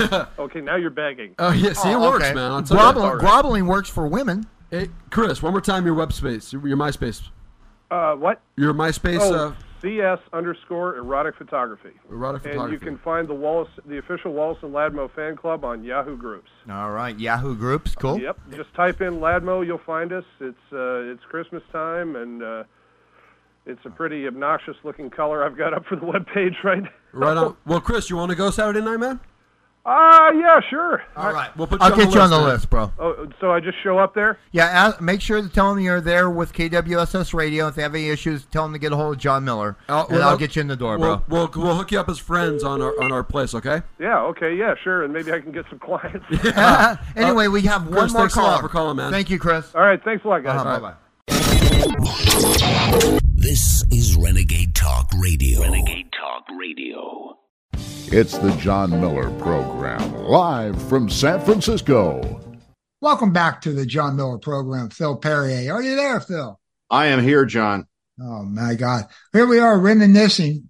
And I kind of realized uh, we both kind of ended our segments kind of depressed, depressing. And so, uh, no more, no more war stories from us. But, uh, no more old guys talking about their physical problems. yeah, we're, we're both fucked up individuals. Remember that. oh, my back, my hip, my side. Yeah. I, I wake up every morning going, holy shit, I made it through the night. You know? but, uh, it was surprising. surprised, like, damn, I'm alive. What happened? That's and that's the way it is. has been for ten years, dude. I wake up, I'm like, "Huh, I'm awake. that That is fantastic. Yeah, good times for sure. But uh, you know, we well, our our backgrounds are a little different. Um, I was a press operator, a union press operator for 22 years. Worked for a company called Allegro. Um, uh, it was uh, it, I knew that job. Now, where where was this? that was in Lafayette, California. Okay. I, I've, I've been printing, you know, five years uh, in high school and, and, uh, the, the, uh, uh, uh, county. I, I knew printing inside and out before I hit the, uh, hit the job market. So you were a career printer before you got into I- yeah, exactly. I was, I was, uh, one of the union, um, management. I was, I was into printing. I, I, that was my job. I, I was going to do it forever. I was a whiz at it. And, uh, I like, I'm never going to quit. And, uh, one day I got in and, uh, um, the boss started saying something. I looked at him he go, and I'd already kind of already started the podcasting thing or webcasting thing. And I was like, at that point, I was like, fuck this. I quit. And he's like, but, but, and I'd already quit like three times before. And his son would always call me up. Oh, I know, I know my father's bad. He's an asshole. I get it. And I'm like, no, and it's fine. And next, and the next day he called me up and I said, you're wasting your time. I'm not going back. He's like, come on, man. My dad needs you. I'm like, fuck your dad. And Wow. fuck you for calling me. And I'm to burn this bridge. Of course, you wrote in on. Yeah, I, I tried to I tried to burn it down. The next day they called me back. It was it was it was Pete. He was like, "Look, I'm so sorry. You know, you know, I'm a fucked up individual. I'm fuck you, Pete. I don't want to work on it anymore." And that's when I quit. And um, uh, my girlfriend at the time left. Uh, me, was me and Paul, uh, me and uh, Gib Green. Remember Gib? don't I you- do not I don't. I don't think you remember my redneck Gib, but uh, he was my first host, and uh, a lot of fun to be around. He, he was. He was. He was. You know, like one of those. You know, like a high school cut up. You know, Uh-huh. he didn't care what it was. Let's just do it.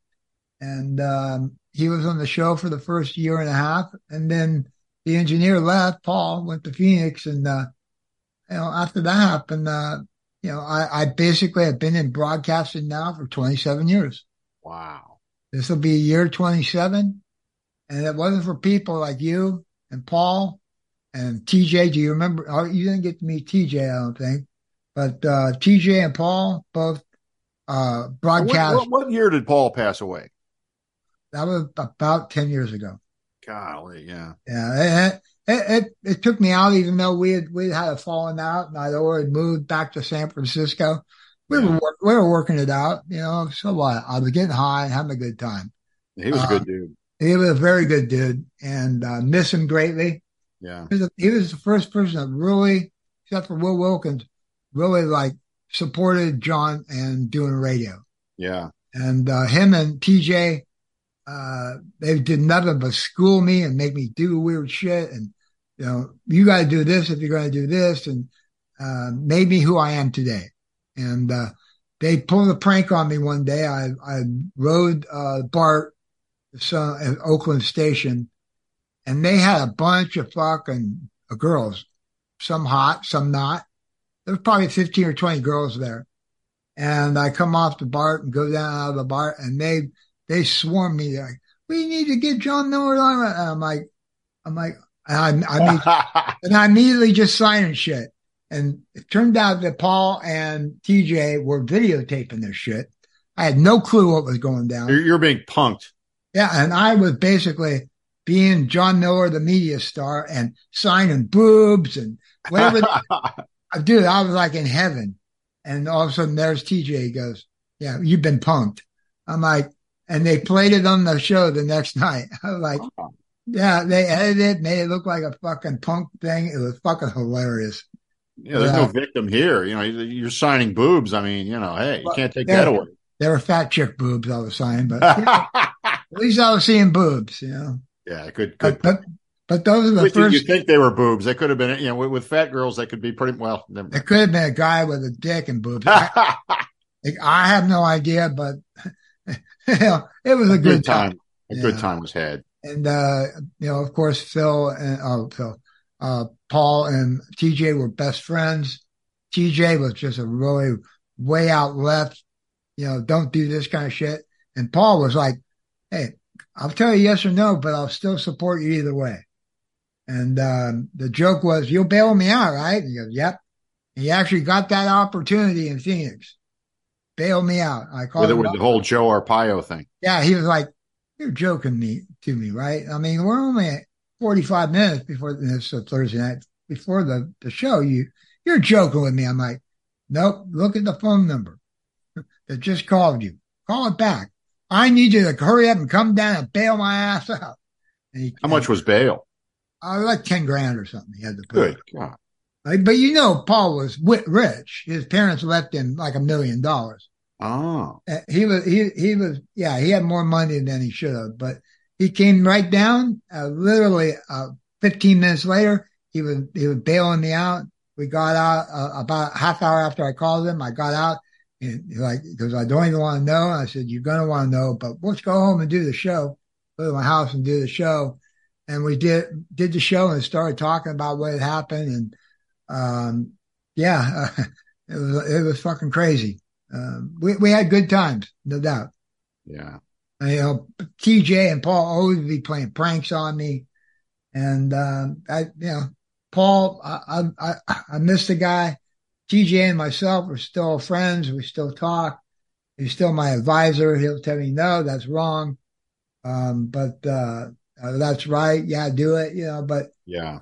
Nothing like Paul. Unfortunately, Paul died, and yeah, left a big void in my in my life. Um, I didn't do the show for about a year at that time because I was No just, kidding. It was just too much to. To too, yeah, it was just all that equipment and that studio that I built. I was just like, I didn't go in that until I until I moved. I had to move, you know, take the shit down, and uh, yeah, I was just like, and while I was doing, it, I was crying like a little baby, and yeah, Paul was a good dude yeah. You know, and and and Will Wilkins, even better dude, and um, TJ, well, he's the asshole he is, but I still love him, and he, he's just a fucking asshole. But uh, anyway, um, yeah, that that that kind of brings me back, you know. Did you miss uh, Phoenix at all? kind of because you know that radio station's still there. I'd be doing you know whatever I wanted with that radio station. Yeah. and uh, I I miss that. You know, uh, that was the first radio station I was ever on. But um, you know, uh, it is what it is. You know, I had to leave, go to jail, and uh, you know, okay, if you went back there, would there be any kind of if problem? I got if, if they well, you know, if they check the the flights going in, they see my name, they probably they probably send some some sheriffs down to arrest me. really? So you think you, you could still get popped in Phoenix? Just Oh yeah, if I if I if I if I flew out there, I believe. You know, I don't know what the man who who's the sheriff now if they still do that manifest check, but back when when uh, uh Sheriff Joe was there, they looked at every flight manifest that was coming in. Damn. It's like it's like you're like you know like you're like John Dillinger. You're like a threat to humanity. You know. Yep, I can't. I I can't go out there. I even talked to the probation department. I'm like, put me on probation. I want to come back out there. They're like, no, you, we can't. I'm like, whatever. But Yeah, you better just stay the hell out of Phoenix. You know, I bet- it- exactly. I'm, I'll be right here in San Francisco. They know where I'm at, and uh, come get me, motherfuckers. know, I don't want to go to Phoenix that way, but uh, golly. Yeah. Have you ever been arrested, Phil? one time in Florida, I um was driving with a, a car with no with one headlight out. And I got pulled over by the Treasure Island Police, which is right a little tiny little municipality in the St. Pete Beach area. And um the cops said something like, well, "Can you come to court?" And I was like, "Probably not," because I lived in Atlanta. I was on the road. And when I said probably not, he immediately cuffed me up, put me in the car. And then the the next day I was flying out to the Cayman Islands to do a gig for the Coconuts Comedy Club chain. So Yeah. the one of the owners from the from the Coconuts came and bailed me out, but I was I was locked up in a cell for like maybe 90 minutes, 2 hours tops. And I and I by myself in this tiny little play and I was like I don't ever want to I I do not like being incarcerated, you know. No, I, I didn't like it either, but uh, I did probably about four years in jail, all, uh, three different times. I ended up, well, you know, back in the day, uh, you know, I, Like what what was your wild like what what kind of crimes were you committing way back when you were a, a hooligan? theft, stuff like that. They, you know, they caught What's me. the, with what's the biggest thing you ever stole? Big, the biggest thing I ever, I didn't steal, I didn't steal anything. I just bought it from someone. Um, oh, so you were buying stolen property. I, I bought a, a stolen uh, right before the Dodge Ram. There was a they sold the power wagons, Uh-huh. and a buddy of mine had stolen off a car lot. It was literally maybe thirty minutes in. Goes, I want five thousand bucks for it. Was take the plates off it and change the numbers. And I'm like, I got five grand. I went to the bank, gave him the five k, and then went to this one guy's house to uh, uh, get some uh, uh, drop off some drugs. And he didn't. So you were committing crimes on just multiple levels at that time. Yeah, I was, I I was in Vallejo at that time. This was in your twenties? Uh, late twenties, early thirties. Okay. Um, and, uh, went to this guy's house and he had already planned to call the cops. He knew I had a stolen vehicle. I was a drug dealer. He knew he could get out of his shit if he snitched Oh, rat you out. and rat me out. Yeah.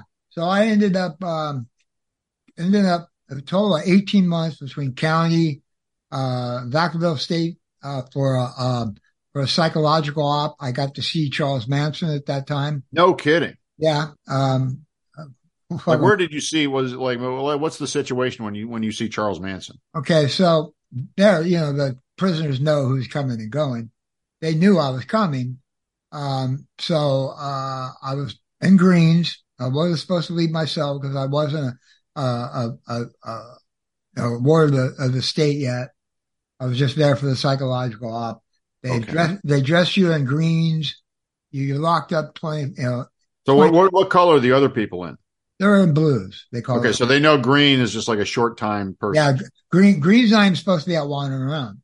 You don't leave your cell, uh, or your or your uh, your floor, eh, except to eat. Anyway, I about twenty minutes into being locked up, I'm already in my cell. This, this thing gets slipped under my door, and it's a pass to go to such and such. Doesn't say what I'm doing, but I got to go there. So the guard actually comes and lets me out of my cell. He knows he's not supposed to be doing this, but I've got the paperwork tells you know, tells him to do it.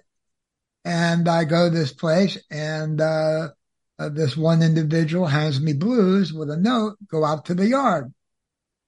Like, okay, fuck it, I'm going to do it. I put on the blues. I go to the yard. Next thing I know, you know, two or three of my best buds, they're in trouble too.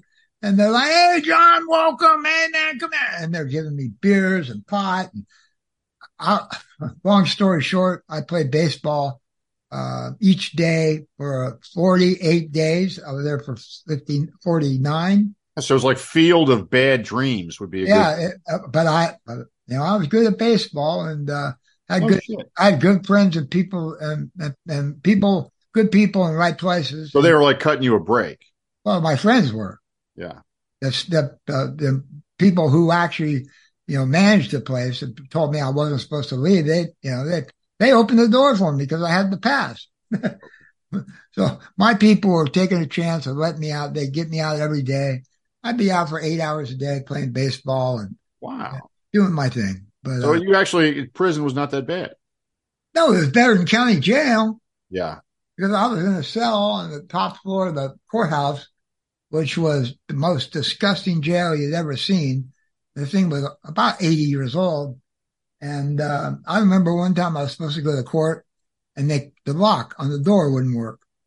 So they couldn't, I was locked up and they couldn't get me out for about 10 hours until, until a guy came up with a drill and figured out how it, they had to fucking drill out the big lock and uh, they tore apart the door and it took like two hours to get me out. But yeah, I You were my- literally trapped in your cell Yeah. in jail. if there was a fire, I would Yeah, have you were screwed. I was screwed. Yeah. It was fucking hilarious. You were barbecued. Yep. But, uh, yeah, uh, what was that? 30. Well, okay, Manson. So you're out. You're playing baseball. Well, no, I, I, I saw Manson. I was, I was actually, uh, being taken to, uh, um, to get some commissary, get some, you know, zizzes and lambs. And, um, uh, cause the guy owed me some money. Anyway, long story short, I'm in my blues. I'm walking down the hallway and there's a white line on both sides of the, a wa- of the room, of the walkway. Uh, and it's about a foot from the wall and you're supposed to go toes in, face against the wall and put your hands behind your back and don't fucking turn your head. My buddy is like, you gotta look, do me a favor. Don't be obvious. Turn your head to the left. I turned my head to the left and I immediately got diarrhea, dude. Oh. And I, it was that quick. I was like, and he's like, you know who that is? I'm like, that's Charlie Manson. It was right at, right after they uh, lit him on fire in his uh, cell with lighter fluid. Oh. And he was going to the infirmary. Uh, and I actually caught, I, I locked eyes with him and there was nothing there. It just went right through. It was, God Almighty. but I, it was long enough for me to, literally, I had to get to a bathroom because I had the Hershey squirts that quick. Do you, I mean, do you think there's some connection between locking eyes with Charles Manson and having diarrhea at exactly the same time? Uh, I mean, it's gotta be. I was Gotta scared. be, right? I, I, I was already scared because I It was like pure evil was looking you in the yeah, eye. I was like, holy, I, I, I, I gotta go find a bathroom. Wow. And, uh, yeah, Maybe you got a lot of that, you know? It was crazy. Uh, you know, uh, you know, he was, it is what he was, you know, that guy, he spent his fortunes buying TVs for the place. He'd buy the turkeys for Thanksgiving for the whole place. Manson did? Yeah. Um, uh, that was to give him a better image. So he was like the, the Robin Hood of, uh, of Yes. the- yeah. Yeah, he, it was pretty cool. But being there wasn't cool, and I don't suggest. Uh, yeah, that So was. the, the youngsters should not uh, go to prison. yeah, I got out literally about six weeks later. Haven't been back since. Good. Let's keep it that way. The other night, well, when I, uh, you know the story, but the other night I, I had, you know, the sheriff's ringing my door. I'm like, I look out the window. I'm like, I haven't done anything wrong. Fuck it. I'm going downstairs. You know, I've already had a couple beers. I'm already pretty happy. Sure. Uh, I open the door up and I can see the packet. I'm like, and I'm, I bet that's from blah, blah, blah. And they're like, the one guy looks at me, he's about ready to fall over because I'm, he's like, you're psychic. I'm like, no, I just know. Yeah. Like, just give it to me and go on and do, do your work. But, uh, You're, you're being served, is what you're saying. I'm like, thank you. Don't want to see you again. Goodbye. you know? And, uh, the one guy, you get, you, thought I was here for, whole- uh, what, what do you think I was here for? I was like, hell if I knew, but I didn't have any warrant, so I didn't give a fuck. Yeah. Good. Good. long story short. But yeah, that's been my. I have made connections with police officers down here because of the radio station. Yeah. Nothing, nothing against me or anything like that. But you know, uh, uh, my name became you know pretty well known at that point. Uh, I would say three out of five cops knew who I was, Huh. and uh, I kind of did a survey. It was kind of funny. Um, I did did it, and we videotaped it. I still have it, but uh, I was down in the Tenderloin, and uh, I, I had walked up to five different police officers and asked them, "Do you know who I am?" And the one guy, a couple guys said, "No, but if you want to get arrested, just keep on hanging out." and I'm like, I'm "Nah." beat you with these sticks if you keep talking. yeah, and I'm tell, I told them who I am, and then they're like scratching their head, and then there was those three that I didn't have to ask, John, what do you need? Wow.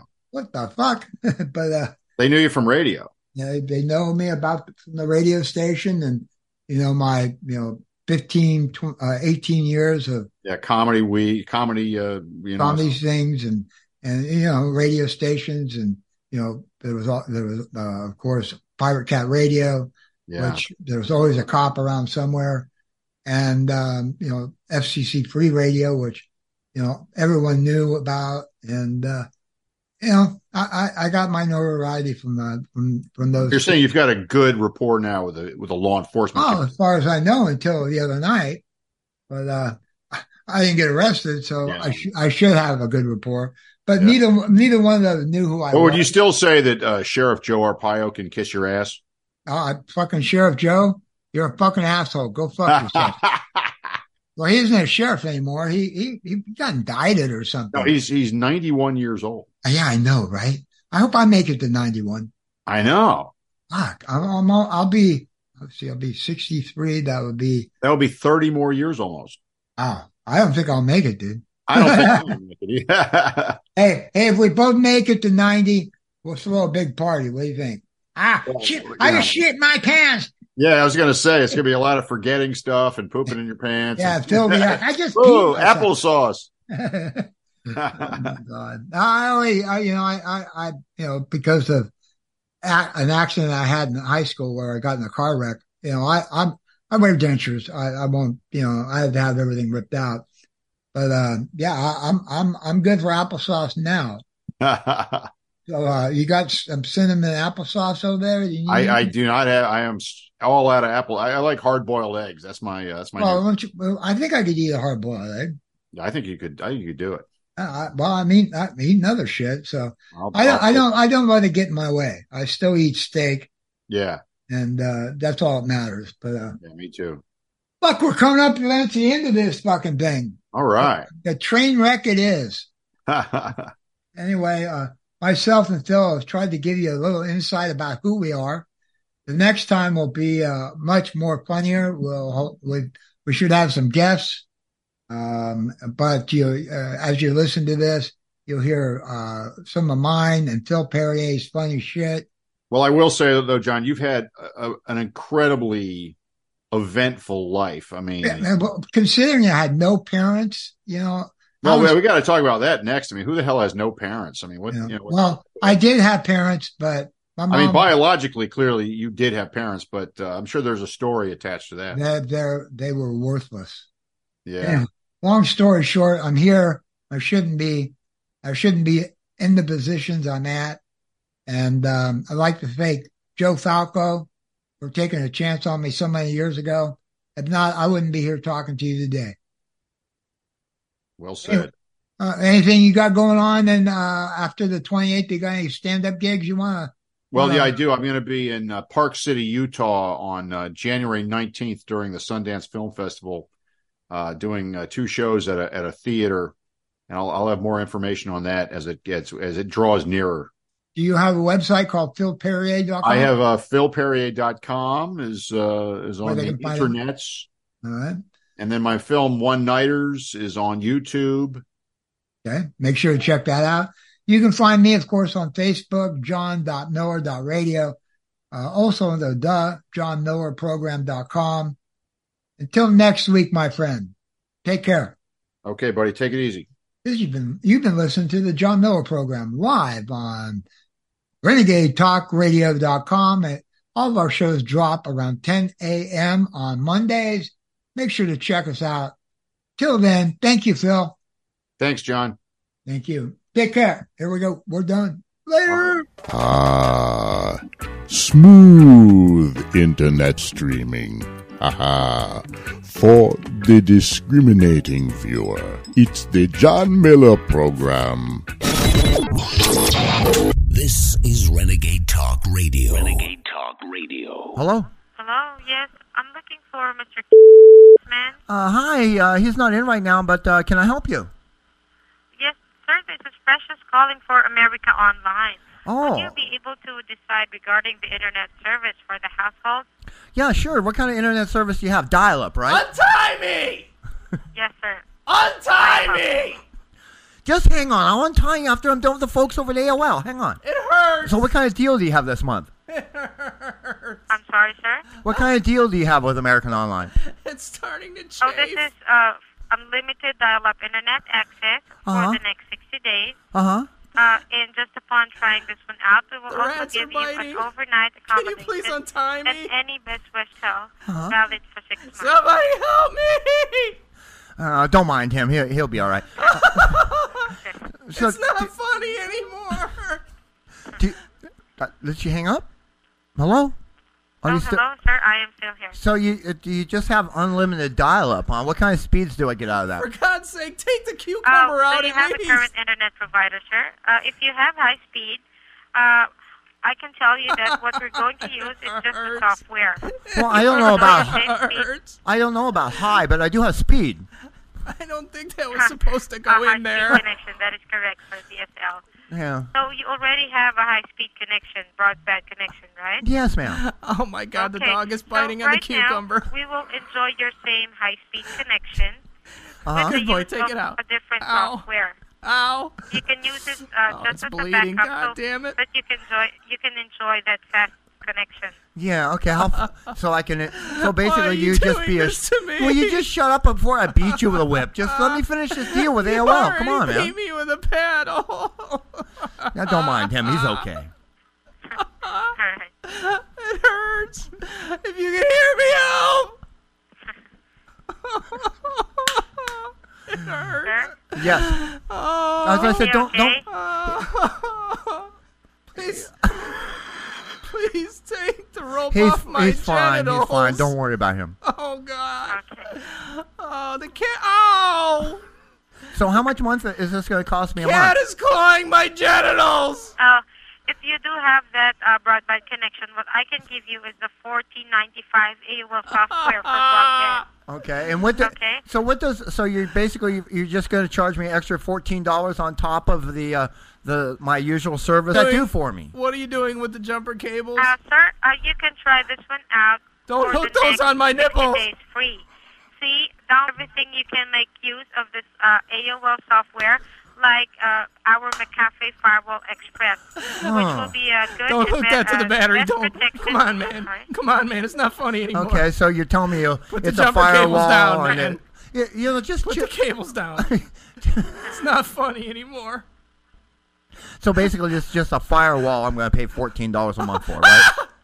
Uh, not not just the firewall, sir, but of course the AOL software. Ah, bur- oh, my chest hair is burning. what do you love to do Oh, my online, God. sir? If I may just ask, what do you currently enjoy on doing online? Uh, surfing for porn. I'm sorry, what was that?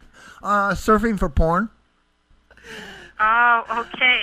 So You can't uh, look at that anymore. You get too many bad ideas. This kind of uh, So what, so this was family. uh huh. Well, You and- were the only person. It's not a cattle prod, is it? Jesus Christ.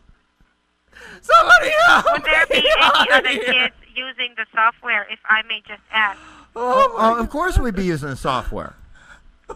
If we paid fourteen, if we were paying fourteen ninety five for it, you know, I think the best use of it would be going to these porn sites because it, it would save me from all the pop ups and all the all the spam and, He and all, looks all at the viruses. Yes, that is correct, sir. Uh, let me tell you that America Online have this uh, pop-up control. Uh-huh. Okay, you can just customize it. Uh, we He have keeps a looking at horse videos. Wherein you It's can set gross. it if you uh, uh, AOL learns over time what you consider as your spam. Please, God, take this then put it cucumber out of my ass. Automatically. You just have to uh, do that. Teach the software uh, by doing it around three times, Uh-huh. and it will learn um, beforehand what you now consider as spam mail and what you uh, don't consider as one. As a Oh, okay, cool, mail. cool, cool. I think I'm bleeding Adaptive out. spam filter, web uh, pop-ups, web unlock also. Oh, so Jesus. If you want, yes, My, Oh God. Sir. And, and I get that- all this for fourteen Don't ninety put the a cattle month. prod to my hemorrhoid. Yes, sir. That is correct. Wow, this Just sounds like a great deal. Oh, it popped! It popped! It's bleeding everywhere. Well, you know, this is something I have to talk Oh about my with God. my partner. You know, uh, uh, but it sounds like it, it might it might be really useful for surfing for porn. There's Pus and blood and poop everywhere. You think so, huh? And cucumber chunks. Yeah, cool. Um, is there any way you can send me this in the mail so I can actually take a look at it? Oh, sir, before we get to send you over that uh, software in the mail, uh, I need to verify a few information Uh-huh. and generate a screen name and a password. I think Oh, okay. So in other words, in other words, before I get to see it, I got to give you a credit card. Oh, I would have to ask Oh for that, but if you're not comfortable in giving me that, that will be okay. That is I'll not never have the prison sex to get me again. started on this. Yeah, I, I, you know, I don't know you, you know, and uh, so you know, I giving out my understand credit, My giving my cre- is injured. I'm sorry, sir. Oh my god, my mangina. it hurts. Is that person okay? Oh, he's fine. Don't worry about him. Uh, He's fine. If this is not You uh, can hear his first time helmet. to call, sir, uh, you just give me the exact time to give you a call back. That would be fine. Um, I- I'll be available about ten o'clock. Hopping on my wiener. Oh, sir, uh, I will not be uh, on duty on work. I'm available o'clock. on- That is already a bit late. Um, okay, how about uh, Thursdays? I'm available about six o'clock. Sure, Will, will you call me back for sure? Sure. Okay, great. So let's say about six o'clock Thursday. Oh, stop kicking me All in the right. goon ass. Great. Thank you very much. Just make sure that that person is all right, sir. Oh, he, he's fine. He's fine. Don't worry about him. My rectum All right. exploded. You take care, sir. Thank, Thank you. you. Happy holidays. Oh my god. You too. Bye bye. she was doing everything she could to sell us AOL, man.